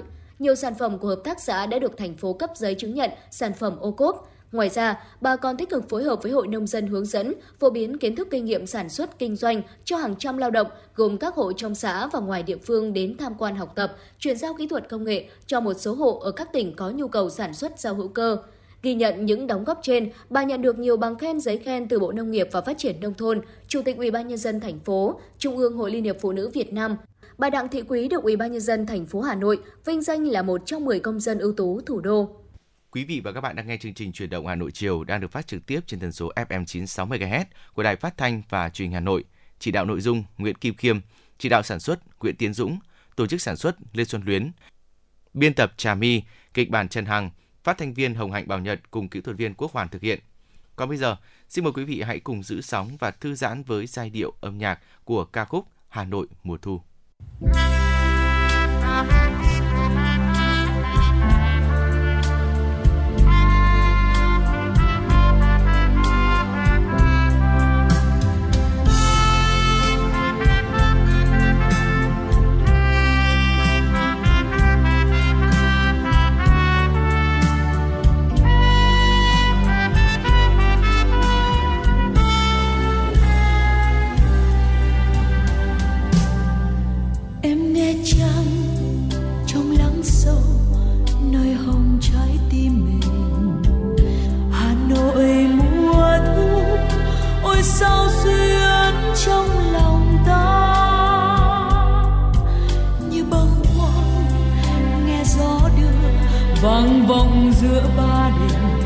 Lời người thu năm ấy.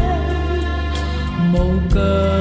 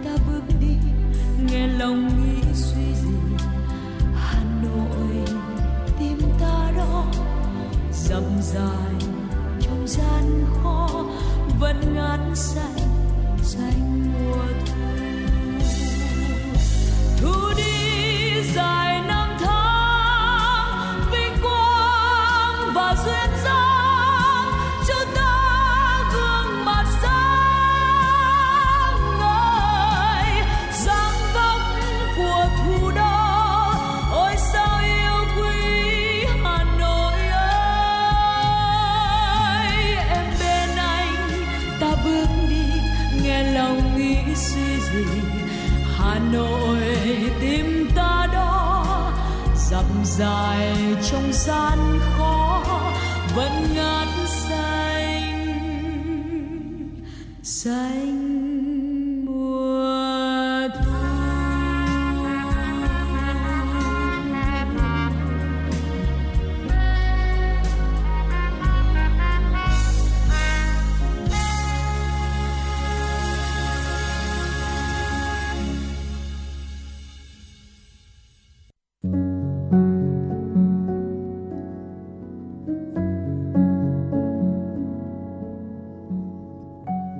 Postcard Đài Hà Nội, đọc truyện đêm khuya. những cuộc đời, những số phận, những câu chuyện từ hiện thực cuộc sống, cả những hồi tưởng, ký ức về một thời chưa xa. Tất cả sẽ được gửi gắm mỗi ngày một số trong chương trình podcast Đọc truyện đêm khuya của Đài Hà Nội. Ở đó, mỗi câu chuyện của các nhà văn nổi tiếng Việt Nam và cả những cây bút trẻ sông sáo sẽ đưa quý thính giả xa gần đắm chìm trong những không gian và thời gian khi thì hư ảo, huyền hoặc, lúc lại chân thực đến bất ngờ, để rồi khép lại mỗi tác phẩm luôn là tình người, là sự tử tế, là tính nhân văn lan tỏa trong đời thường và thậm chí đôi khi còn là hồi chuông cảnh tỉnh những phận người lầm lỡ để định hướng con người đến một cuộc sống tốt đẹp hơn. 30 phút mỗi số trên sóng của Đài Hà Nội. Đó cũng là lúc bạn có thể thành thơi, lắng lại, hoa dòng cảm xúc bên chiếc radio quen thuộc hay chiếc điện thoại thông minh nhỏ xinh để ngẫm ngợi về những điều đã qua, để cảm nhận ngòi bút sắc sảo và tài năng văn chương của mỗi tác giả. Bởi dù ở thế hệ nào, giai đoạn nào, họ cũng luôn mong muốn có thể khai thác tận cùng mọi câu chuyện của cuộc sống. Đừng quên là nghe chương trình podcast đọc truyện đêm khuya trên sóng của Đài Hà Nội lúc 22 giờ tất cả các ngày trong tuần các bạn nhé. Phát hành mỗi ngày lúc 22 giờ trên 5 nền tảng app Hà Nội On, website hanoionline.vn, Apple Podcast, Spotify, Google Podcast. Mời quý vị và các bạn đón nghe.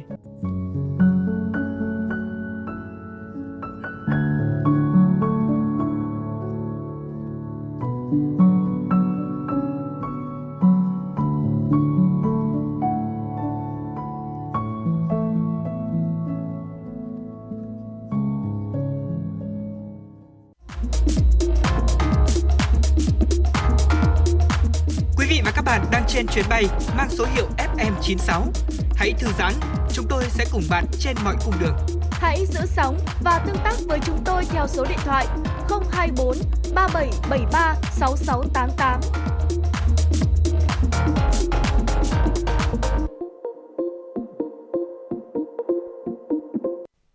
Quý vị và các bạn, với mục tiêu trở thành một trong những điểm đến du lịch trọng điểm của Hà Nội, thị xã Sơn Tây đang định hướng phát triển nhiều loại hình du lịch mới, thu hút đông đảo người dân và du khách tham quan. Trong đó phải kể đến loại hình photo tour. Xin mời quý vị sẽ cùng theo dõi phóng sự Phát triển photo tour. Nào nào, đứng gọn vào nào. Đấy, đấy hướng bên phải. Rồi, rồi. Ok, chụp nhá. 1, 2, 3 này. 1, 2. Rồi. 1, 2 lại này. Rồi. Dịp cuối tuần thay vì chỉ đi du lịch, ăn chơi nghỉ ngơi đơn thuần, Thu Trà Hoàng Quân quận Cầu Giấy muốn chuyến đi của mình phải ghi lại được hết hành trình và những kỷ niệm. Chính vì vậy mà hai bạn trẻ chọn loại hình du lịch mới, photo tour và địa điểm là tại thị xã Sơn Tây có làng cổ Đường Lâm, thành cổ uy nghi, rất phù hợp để lưu giữ những bức ảnh đậm màu sắc. Mình thấy hiện nay thì các bạn trẻ cũng đang rất là ưa chuộng cái phong cách chụp ảnh này và mình đã tìm kiếm trên Facebook hay là trên TikTok thấy bọn mọi người đang rất là nhiều. Thì ờ, mình đã quyết tâm là mình phải chụp được bộ ảnh được như thế này và mình chỉ chuẩn bị trong một ngày thôi ạ cũng không mất quá nhiều thời gian về lựa chọn áo dài và hoa hay là chọn studio ạ. Mình thấy ờ, đây cũng là một trải nghiệm khá thú vị cho giới trẻ. Mọi người sẽ thường sử dụng áo dài hay là những ờ, trang phục ờ, cổ điển. Ờ, có thể là những áo cái áo dài cách tân hoặc là sơ mi quần âu Không chỉ thu hút các bạn trẻ mà loại hình du lịch chụp ảnh check-in có tổ chức này đang được rất nhiều các lứa tuổi đón nhận. Là một trong những nhiếp ảnh gia thường xuyên tham gia chụp ảnh cho các đoàn du khách đến, anh Phạm Thanh Tuấn, thị xã Sơn Tây chia sẻ.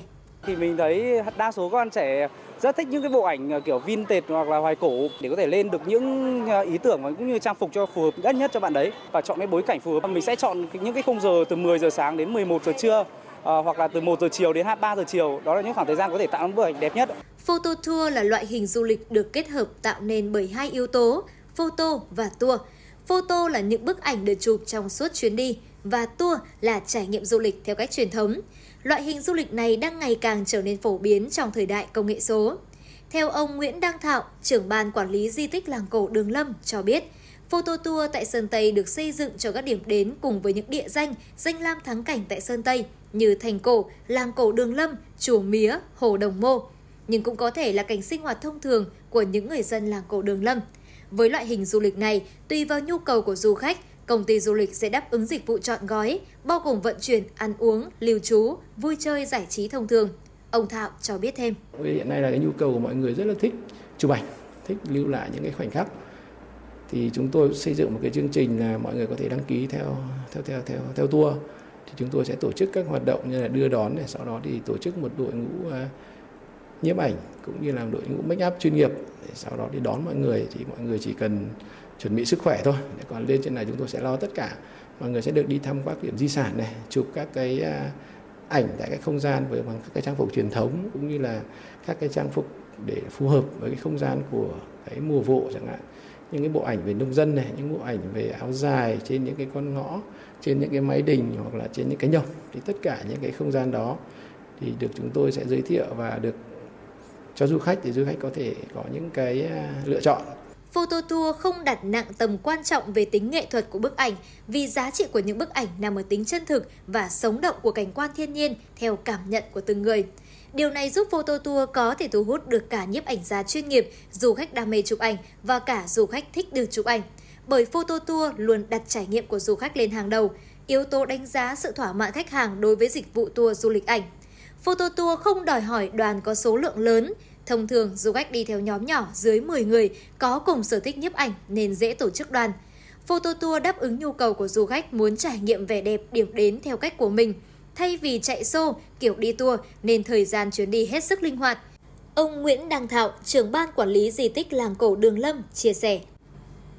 ngoài cái việc đi chụp ảnh thì họ cũng sẽ được giới thiệu di sản này được thưởng thức những cái ẩm thực của đường lâm trong một ngày hoặc hai ngày gì đó thì tùy theo cái nhu cầu khán giả à, của, của của du khách. Thì lúc đó thì chúng tôi sẽ cung cấp các cái gói tương ứng. Thì trong 2 năm vừa rồi thì chúng tôi đưa ra cái sản phẩm này thăm dò thì cũng được khá nhiều du khách tiếp nhận. Và trong năm tới thì chúng tôi dự kiến cũng sẽ đăng ký thành một cái sản phẩm du lịch của Đường Lâm để chúng tôi cũng là để phong phú hơn nữa cho những cái lựa chọn của du khách khi đến với làng cổ Đường Lâm. Với mục tiêu khơi dậy tiềm năng du lịch thì rõ ràng việc đa dạng hóa các loại hình du lịch, trong đó có photo tour là cần thiết. Để photo tour phát triển, Sơn Tây cũng cần đầu tư hoàn thiện xây dựng cơ sở vật chất lưu trú. Bên cạnh đó, tăng cường khâu quảng bá để nhiều người biết đến những loại hình du lịch mới và hấp dẫn này.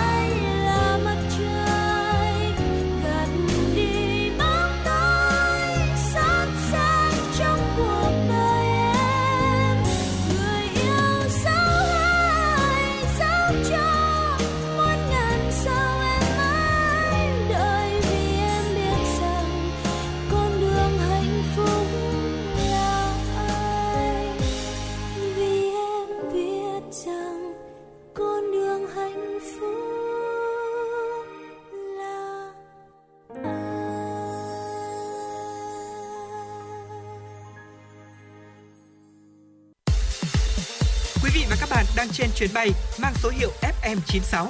Hãy thư giãn, chúng tôi sẽ cùng bạn trên mọi cung đường.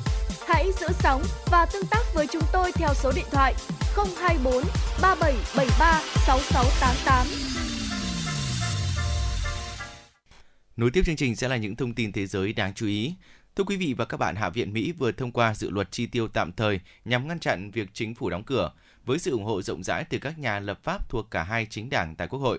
Theo Reuters, dự luật mới hiện được chuyển đến Thượng viện Mỹ phê duyệt với khả năng thành công cao vì các nhà lãnh đạo của cả Đảng Dân Chủ và Đảng Cộng Hòa đều đã lên tiếng ủng hộ. Để ngăn chặn việc chính phủ phải đóng cửa, Thượng viện và Hạ viện phải thông qua dự luật để Tổng thống Joe Biden có thể ký duyệt thành luật trước khi nguồn tài trợ hiện tại cho các cơ quan liên bang hết hạn vào nửa đêm ngày 16 tháng 11. Với kết quả 336 phiếu thuận và 95 phiếu chống, cuộc bỏ phiếu phê chuẩn dự luật ngày 14 tháng 11 được coi là chiến thắng dành cho tân Chủ tịch Hạ viện Mỹ Mark Johnson, người đã vấp phải sự phản đối của một số thành viên của GOP tại cuộc bỏ phiếu đầu tiên trong nhiệm kỳ của mình. Thưa quý vị và các bạn, ngày càng nhiều nhà lãnh đạo phương Tây thừa nhận cuộc xung đột ở Ukraine có thể kéo dài thêm 5 năm nữa trong tình trạng bế tắc mà không bên nào có khả năng phá vỡ. Theo tờ The Economist, cả Nga và Ukraine đều không sẵn sàng nhượng bộ và hiện không có dấu hiệu nào cho thấy cuộc xung đột sẽ sớm kết thúc. Cũng theo tờ báo, nguồn lực quân sự của phương Tây đã trở nên căng thẳng khi cố sản xuất đủ đạn pháo để viện trợ cho Ukraine và nay vấn đề này đang ngày càng nghiêm trọng do phải hỗ trợ cả Israel trong cuộc chiến chống chống Hamas. Ông Mark Kansin, cố vấn cấp cao tại Trung tâm Nghiên cứu Chiến lược và Quốc tế ở Washington, từng nhận định hồi tháng 10, theo thời gian sẽ có sự đánh đổi do một số hệ thống quan trọng nhất định được chuyển hướng sang Israel. Một số hệ thống mà Ukraine cần cho cuộc phản công có thể không có sẵn theo số lượng mà Ukraine mong muốn. Thủ tướng Phần Lan Pitori Opro cân nhắc khả năng đóng cửa một số hoặc là thậm chí tất cả các trạm kiểm soát ở biên giới với Nga do dòng người di cư bất hợp pháp từ Trung Đông tràn vào. Đài Ile của hãng TASS đã dẫn lời quan chức trên nói, chúng tôi có thể hạn chế giao thông biên giới, đóng cửa một số hoặc thậm chí là tất cả các điểm qua lại hoặc là trung tâm tiếp nhận người xin tị nạn ở một địa điểm. Ông Peteri Opro bình luận như vậy về các báo cáo rằng một số người vượt biên phía đông nước này mà không có giấy tờ cần thiết ngày càng tăng. Thông điệp của chính phủ Phần Lan rất rõ ràng, chúng tôi muốn đảm bảo an ninh biên giới của mình. Thủ tướng Phần Lan cáo buộc Nga giúp người di cư vào nước này bất hợp pháp. Theo các quan chức Phần Lan thì người di cư tới biên giới nước này với Nga bằng ô tô, sau đó thì từng nhóm nhỏ sang Phần Lan bằng xe đạp, lợi dụng thỏa thuận cho phép đi xe đạp qua biên giới. Hầu hết hoạt động trên diễn ra xung quanh các cửa khẩu biên giới tại Nuijama và Valinama ở phía đông nam của Phần Lan. Tuần trước thì Phần Lan cũng đã cấm đi qua biên giới bằng xe đạp. Thưa quý vị, Phó Thư ký báo chí Lầu Năm Góc Sabrina Sai cho biết, nhân viên quân sự và các căn cứ của Mỹ ở Trung Đông đã bị tấn công 55 lần kể từ ngày 17 tháng 10, trong đó 59 quân nhân bị thương. Đã có 27 cuộc tấn công nhằm vào lực lượng Mỹ ở Iraq và 28 vụ ở Syria. Hãng tin AIA Novosti dẫn lời bà Shai nói vào hôm 14 tháng 11. Theo bà, thì tất cả quân nhân bị thương đã trở lại làm nhiệm vụ. Máy bay Mỹ ba lần tấn công các mục tiêu của các nhóm vũ trang thân Iran, được cho là đứng sau các vụ tấn công vào quân đội Mỹ. Ông David Sketcher, cựu trợ lý Ngoại trưởng Mỹ tại Viện Nghiên cứu Chính sách Cận Đông của Washington, cảnh báo mặc dù cả Iran và các nhóm đồng minh cũng như Mỹ đều không muốn đối đầu trực tiếp, nhưng rủi ro đang gia tăng. Theo ông, khả năng xảy ra một cuộc tấn công quy mô lớn lôi kéo Mỹ vào một cuộc xung đột là mối lo ngại rất thực tế. Mỹ hiện có 900 quân ở Syria và 2.500 quân khác ở Iraq để thực hiện sứ mệnh cố vấn cũng như hỗ trợ các lực lượng địa phương ngăn chặn sự trỗi dậy của tổ chức nhà Hồi giáo IS tự xưng.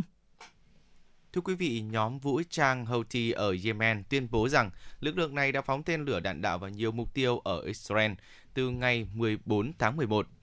Hãng tin Al Jazeera dẫn lời phát ngôn viên của Houthi cho biết, cuộc tấn công xảy ra sau 24 giờ lực lượng này thực hiện một chiến dịch quân sự khác bằng máy bay không người lái UAV nhằm vào những mục tiêu trên của Israel.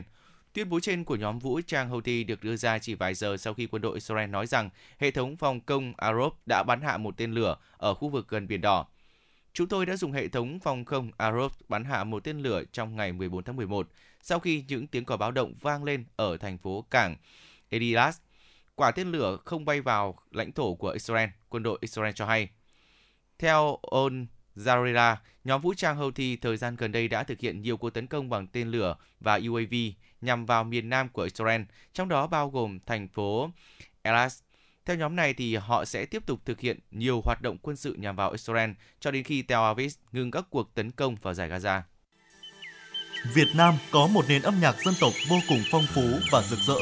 Không chỉ có giá trị nghệ thuật, âm nhạc dân tộc có sứ mệnh lớn lao khi phản ánh tâm tư, tình cảm, tâm hồn người Việt Nam và đồng hành cùng với đất nước trong những cuộc trường chinh lịch sử và sự nghiệp phát triển, hội nhập quốc tế. Đài Phát thanh Truyền hình Hà Nội xin giới thiệu đến quý thính giả thủ đô chương trình Âm sắc Việt Nam, giới thiệu một số loại hình âm nhạc dân gian truyền thống như dân ca các vùng miền, các làn điệu hát chèo, cải lương cũng như giới thiệu các loại nhạc cụ truyền thống để quý thính giả cùng thưởng thức cũng là một phần để giữ gìn những tinh hoa văn hóa của cha ông đã để lại cho chúng ta ngày nay. Chương trình Âm sắc Việt Nam được phát sóng hàng ngày trên tần số FM 96 MHz. Trân trọng kính mời quý thính giả cùng đón nghe.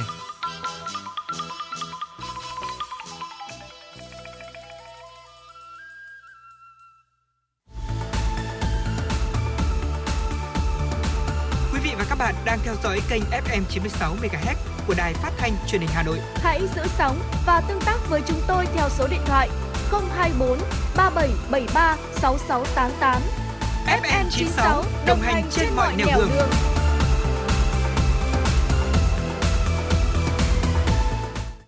Thưa quý vị và các bạn, sau hơn một năm Nghị định số 45 năm 2022 NDCP quy định phạt tiền từ 500.000 đồng đến 1 triệu đồng đối với người không phân loại rác tại nguồn có hiệu lực, thì chưa người dân nào bị xử phạt vì không phân loại rác thải tại nguồn. Và bài toán phân loại rác thải vẫn là câu hỏi lớn với nhiều địa phương. Thời điểm này, cách đây hơn một năm, khi nghe tin nếu không phân loại rác thải tại nguồn, có thể bị phạt tiền từ 500.000 đến 1 triệu, gia đình bà Phạm Thị Thúy, quận Hoàn Kiếm đã nhanh chóng sắm sửa 3 thùng rác để chân cầu thang để phân loại rác thải. Tuy nhiên, sau nửa tháng tự phân loại tại nhà, những khi đưa ra điểm thu gom thì lại đổ chất đống với nhau nên nhà bà cũng không còn thực hiện phân loại rác. Mang ra xe rác vứt không có cái thùng để phân như chúng tôi đã phân loại và lại vứt chung vào cái cái cái cái cái thùng. Thế thế và xong nửa tháng thực hành thì cho đến nay thì không không làm lại nữa. Tương tự tại quận Thanh Xuân, dù chị Hoàng Thu Hảo biết rõ rác nào là vô cơ, rác nào là hữu cơ, nhưng kiến thức đó không được áp dụng trong cuộc sống hàng ngày. Bởi đơn giản, ở khu chị ở, việc phân loại rác thải chưa được thực hiện. Dù chị có tách riêng từng túi, cuối cùng cũng chỉ có một xe thu gom rác chung để lẫn lộn.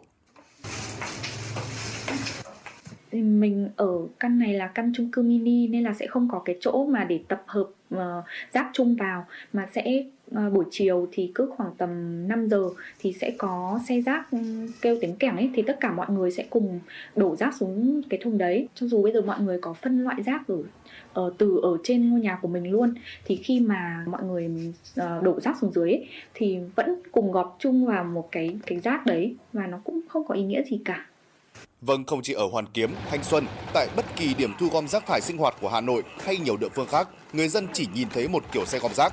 Rác thải nói chung và rác thải sinh hoạt nói riêng đều được gom chung vào xe chứa rác. Đến giờ quy định, nhà nào cũng đều cho lên thùng xe, sau đó đơn vị thu gom rác chuyển lên xe chuyên dụng đi xử lý. Người dân và chính quyền cơ sở đều ủng hộ việc phân loại rác thải sinh hoạt đầu nguồn. Tuy nhiên, ngoài việc tuyên truyền và hướng dẫn cụ thể, việc làm thiết thực nhất trước tiên là đồng bộ quy trình thu gom, Trao đổi về vấn đề này, bà Nguyễn Thị Thịnh, Chủ tịch Ủy ban nhân dân phường Phú Lãm, quận Hà Đông cho biết. Trước kia thì cũng có tuyên truyền vận động và hộ gia đình có phân loại. Nhưng đến khi mà thu gom của đơn vị ừ, vận chuyển và xử lý, thì lại không được phân loại riêng. Cho nên là có một thời gian như vậy thì sau đó thì hộ gia đình này cũng không phân loại riêng nữa bởi vì khi mà ừ, làm cái nội dung đấy thì nên chăng các đơn vị vận chuyển, xử lý rác thải có việc thu gom riêng, rác hữu cơ, rác tái chế được riêng thì người dân sẽ sẵn sàng phân loại ở trong từng hộ gia đình nhưng hiện nay thì sau khi mà phân loại xong thì đến lúc các đồng chí thu gom các đồng chí lại chập vào một cho nên câu chuyện đó thì sẽ chưa thể đồng bộ và hài hòa được từ ngày 1 tháng 1 năm 2022, Luật Bảo vệ môi trường năm 2020 bắt đầu có hiệu lực. Đến ngày 25 tháng 8 năm 2022, Nghị định số 45 về xử phạt hành chính trong lĩnh vực bảo vệ môi trường cũng được đưa vào thực tế. Tuy nhiên, đến thời điểm này, các cơ quan chức năng vẫn chưa ban hành được thông tư, hướng dẫn nên việc triển khai vẫn gặp rất nhiều khó khăn. Và tại Hà Nội, địa phương nào triển khai thì vẫn cứ làm, còn không thì rác vẫn được thu gom với hình thức tập trung lẫn lộn, không có sự phân loại, không có hình phạt và cũng không có nhắc nhở. Thưa quý vị và các bạn, phân loại thu gom chất thải tại nguồn không khó, nhưng cần sự ý thức của người dân và quy trình thu gom, vận chuyển rác thải đến nơi xử lý đúng cách.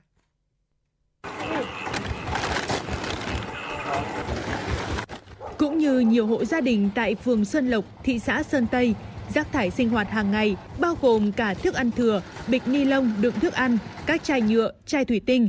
Gia đình anh Nguyễn Huy Hoàn đều bỏ chung vào một bọc và để trước nhà chờ công nhân vệ sinh đến thu gom.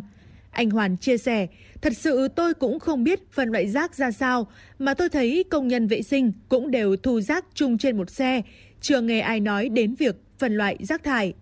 Phân loại thì cũng không thường thường là bây giờ thì có cái chương trình gì đâu mà, mà phân loại. Thì bây giờ thì cứ cho vào một túi bóng rồi không xách xuống thôi chứ không có phân loại gì đâu. Nó chưa có chương trình thì phân loại hay không thì cũng không biết. Bây giờ là cứ cho vào xe rác nó đổ tất lên xe rác. Tại Hà Nội, việc phân loại rác thải hiện nay rất khó. Các hộ dân gần như vẫn giữ thói quen gộp chung rác vào chung một túi rồi đổ vào thùng rác công cộng. Bên cạnh đó, công tác tuyên truyền vẫn chưa được các địa phương làm triệt đề. Nhiều người dân chưa hề biết đến luật hay quy định phân loại rác thải. Hơn nữa, chính các đơn vị thu gom rác thải lại chưa có cơ chế nào để hoạt động.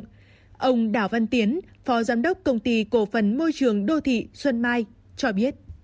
Thì khi anh phân loại rác, thứ nhất là anh phải có cơ chế cho đơn vị vận chuyển. Thứ nhất là ví dụ như một cái cái, cái ngõ này nó có một cái gia đình này nó sẽ có 3 thùng rác thì phải ba loại xe đi vận chuyển đúng không? Thì thứ nhất là hữu cơ, vô cơ và nguy hại, độc hại chẳng hạn. Cái không xử lý được, cái tạo tái chế được. Thì khi đó thì bây giờ mình ba loại xe vận chuyển thì rõ ràng cái chi phí cho công tác thu gom vận chuyển nó phải tăng lên. Thứ hai là khi mình phải chuẩn bị tốt cái hạ tầng để mà xử lý thì cái rác nào nó phải đi vào cái nhà máy đấy nó mới hiệu quả chứ bây giờ mình chưa có thì mình thu gom ở, ở đầu nguồn nhưng mang đổ đi đâu đổ vào chỗ nào Trung bình mỗi năm, Việt Nam thải ra khoảng 1,8 triệu tấn rác thải nhựa, nằm trong số 20 quốc gia có lượng rác thải lớn nhất và cao hơn mức trung bình của thế giới. Trong khi lượng rác thải tăng nhanh thì việc thu gom và xử lý đang là thách thức lớn. Vì vậy, việc phân loại rác từ đầu nguồn góp phần quan trọng trong việc nâng cao ý thức bảo vệ môi trường. Tuy nhiên, theo nhiều chuyên gia, các quy định phân loại rác là cần thiết, song không dễ thực hiện được và một trong những nguyên nhân chính là do sự thiếu đồng bộ trong sự chỉ đạo của các cấp, các ngành. Ông Phùng Chí Sĩ, Phó Chủ tịch Hội Bảo vệ Thiên nhiên và Môi trường Việt Nam cho biết. Hiện nay có một vấn đề sâu xa mà những cái dự án mà phân loại rác thành nguồn trong suốt thời gian vừa rồi là không thành công. Đấy chính là cái cái thiếu đồng bộ. Đầu tiên là thu gom để phân loại là một này. Sau đó vận chuyển này. Sau đưa dạng trung chuyển này. Xong đưa khu vực xử lý này, xong tiêu hủy. Thì hiện nay chúng ta gì phân loại rác xong thì để, để xe không có. Chỉ có một loại xe thôi. Cho dân thì phân loại xong khi thu gom thì có một loại xe trong bao cái thứ phân loại này đổ đổ chung vào với nhau. Thì dân nó cảm giác rằng gì là họ mất bao nhiêu công sức để phân loại xong cuối cùng thì lại đối cùng với nhau cùng trên một cái xe thì họ nghĩ rằng họ làm việc nên nó vô vô ích Công tác phân loại rác thải tại nguồn là việc làm hết sức cần thiết. Nó sẽ làm giảm tải trọng chất thải rắn đổ về các khu tập trung chôn lấp rác và chúng ta có thể thu được nguồn lợi kinh tế lớn từ các rác thải có thể tái chế và tái sử dụng được. Do đó rất cần sự vào cuộc của chính quyền các cấp, các tổ chức đoàn thể trong việc tăng cường công tác tuyên truyền, vận động nhân dân với phương châm mưa dầm thấm lâu nhằm nâng cao nhận thức, thay đổi hành vi, hành động của người dân, giảm ô nhiễm, giảm áp lực diện tích trôn lấp, tăng hiệu suất tái chế rác, tiết kiệm năng lượng, tài nguyên, thúc đẩy kinh tế tuần hoàn và tiến tới một khái niệm sống xanh bền vững. Để việc phân loại rác thải trở thành ý thức thường ngày của người dân, bên cạnh đẩy mạnh hoạt động tuyên truyền, nâng cao nhận thức về phân loại rác tại nguồn, cần có cơ chế, chính sách thu hút các doanh nghiệp đầu tư công nghệ hiện đại phù hợp vào xử lý rác sinh hoạt chất thải rắn, qua đó góp phần bảo đảm môi trường sống sạch đẹp. Thưa quý vị và các bạn, rác và xử lý rác là cơn đau đầu của bất kỳ quốc gia nào. Tuy nhiên, bất chấp áp lực gia tăng từ biến đổi khí hậu và tình trạng khan hiếm nhiên liệu hóa thạch, Thụy Điển đã giải quyết thành công một trong những bài toán lớn nhất của nhân loại. Cuối năm 2016, chính phủ Thụy Điển đã gặp phải một vấn đề vô cùng độc đáo, đó là quốc gia này đã hết toàn bộ rác thải Đây là hệ quả nhờ chương trình tái chế rác thải thành năng lượng, được xem như một cuộc cách mạng tại quốc gia này, giúp loại bỏ gần như 100% rác thải đến từ quá trình sinh hoạt của người dân. Chỉ 1% rác thải ở Thụy Điển được đưa đến các bãi chôn lấp, 52% được chuyển thành năng lượng và 47% còn lại được tái chế. Vậy Thụy Điển đã làm gì với rác? Những nỗ lực đầu tiên bắt đầu từ năm 1950 đến năm 1960 của thế kỷ 20, khi chính phủ Thụy Điển yêu cầu ngừng đưa rác thải đến các bãi chôn lấp, ủ phân compost hay thiêu đốt như thông thường. Thay vào đó, họ gửi chúng đến các nhà máy năng lượng, nơi rác thải được xử lý trong một quá trình khép kín. Thành phẩm từ quá trình này là điện năng được cung cấp cho các hộ gia đình và doanh nghiệp. Không quốc gia nào làm tốt như Thụy Điển khi họ đưa khái niệm tái chế rác vào sách giáo khoa, cũng như thấm nhuần tư tưởng này cho các em học sinh khi còn đang ngồi trên ghế nhà trường. Tại đây có thể tìm thấy một trạm tái chế trong phạm vi tối đa 300 m từ bất kỳ khu dân cư nào. Chính phủ Thụy Điển đã làm cho việc tái chế trở nên dễ dàng, dễ tiếp cận và thuận tiện. 15 năm sau, nhờ chiến lược tái chế rác thải thành năng lượng được triển khai tích cực, họ thậm chí đã phải nhập khẩu thêm hàng triệu tấn rác thải từ Anh, Na Uy, Ý và Ireland để duy trì hoạt động của các nhà máy bởi rác thải đã hết. Vâng thưa quý vị, mặc dù trung bình người dân tại đây thải ra gần 4,4 triệu tấn rác sinh hoạt mỗi năm, nhưng nhận thức cao của cộng đồng về lợi ích của việc tái chế cũng như hệ thống thu gom hiệu quả là chìa khóa thành công của đất nước Thụy Điển. Trong khi đó ở Việt Nam, hàng chục ngàn tấn rác thải ra môi trường mỗi ngày vẫn chưa có cách xử lý. Hy vọng các cấp chính quyền sẽ có chìa khóa riêng cho Việt Nam. Thưa quý vị, đến đây thì thời lượng của chuyển động Hà Nội chiều hôm nay cũng đã hết, nhưng chúng ta sẽ vẫn luôn được gặp nhau vào khung giờ này hàng ngày trên tần số FM 96 MHz của Đài Phát thanh và Truyền hình Hà Nội. Chúng tôi xin được nhắc lại số điện thoại nóng của chương trình 024 3773 6688. Hãy tương tác với chúng tôi để chia sẻ những vấn đề quý vị và các bạn đang quan tâm hoặc đóng góp cho chương trình ngày một hấp dẫn hơn. Xin chào tạm biệt và hẹn gặp lại.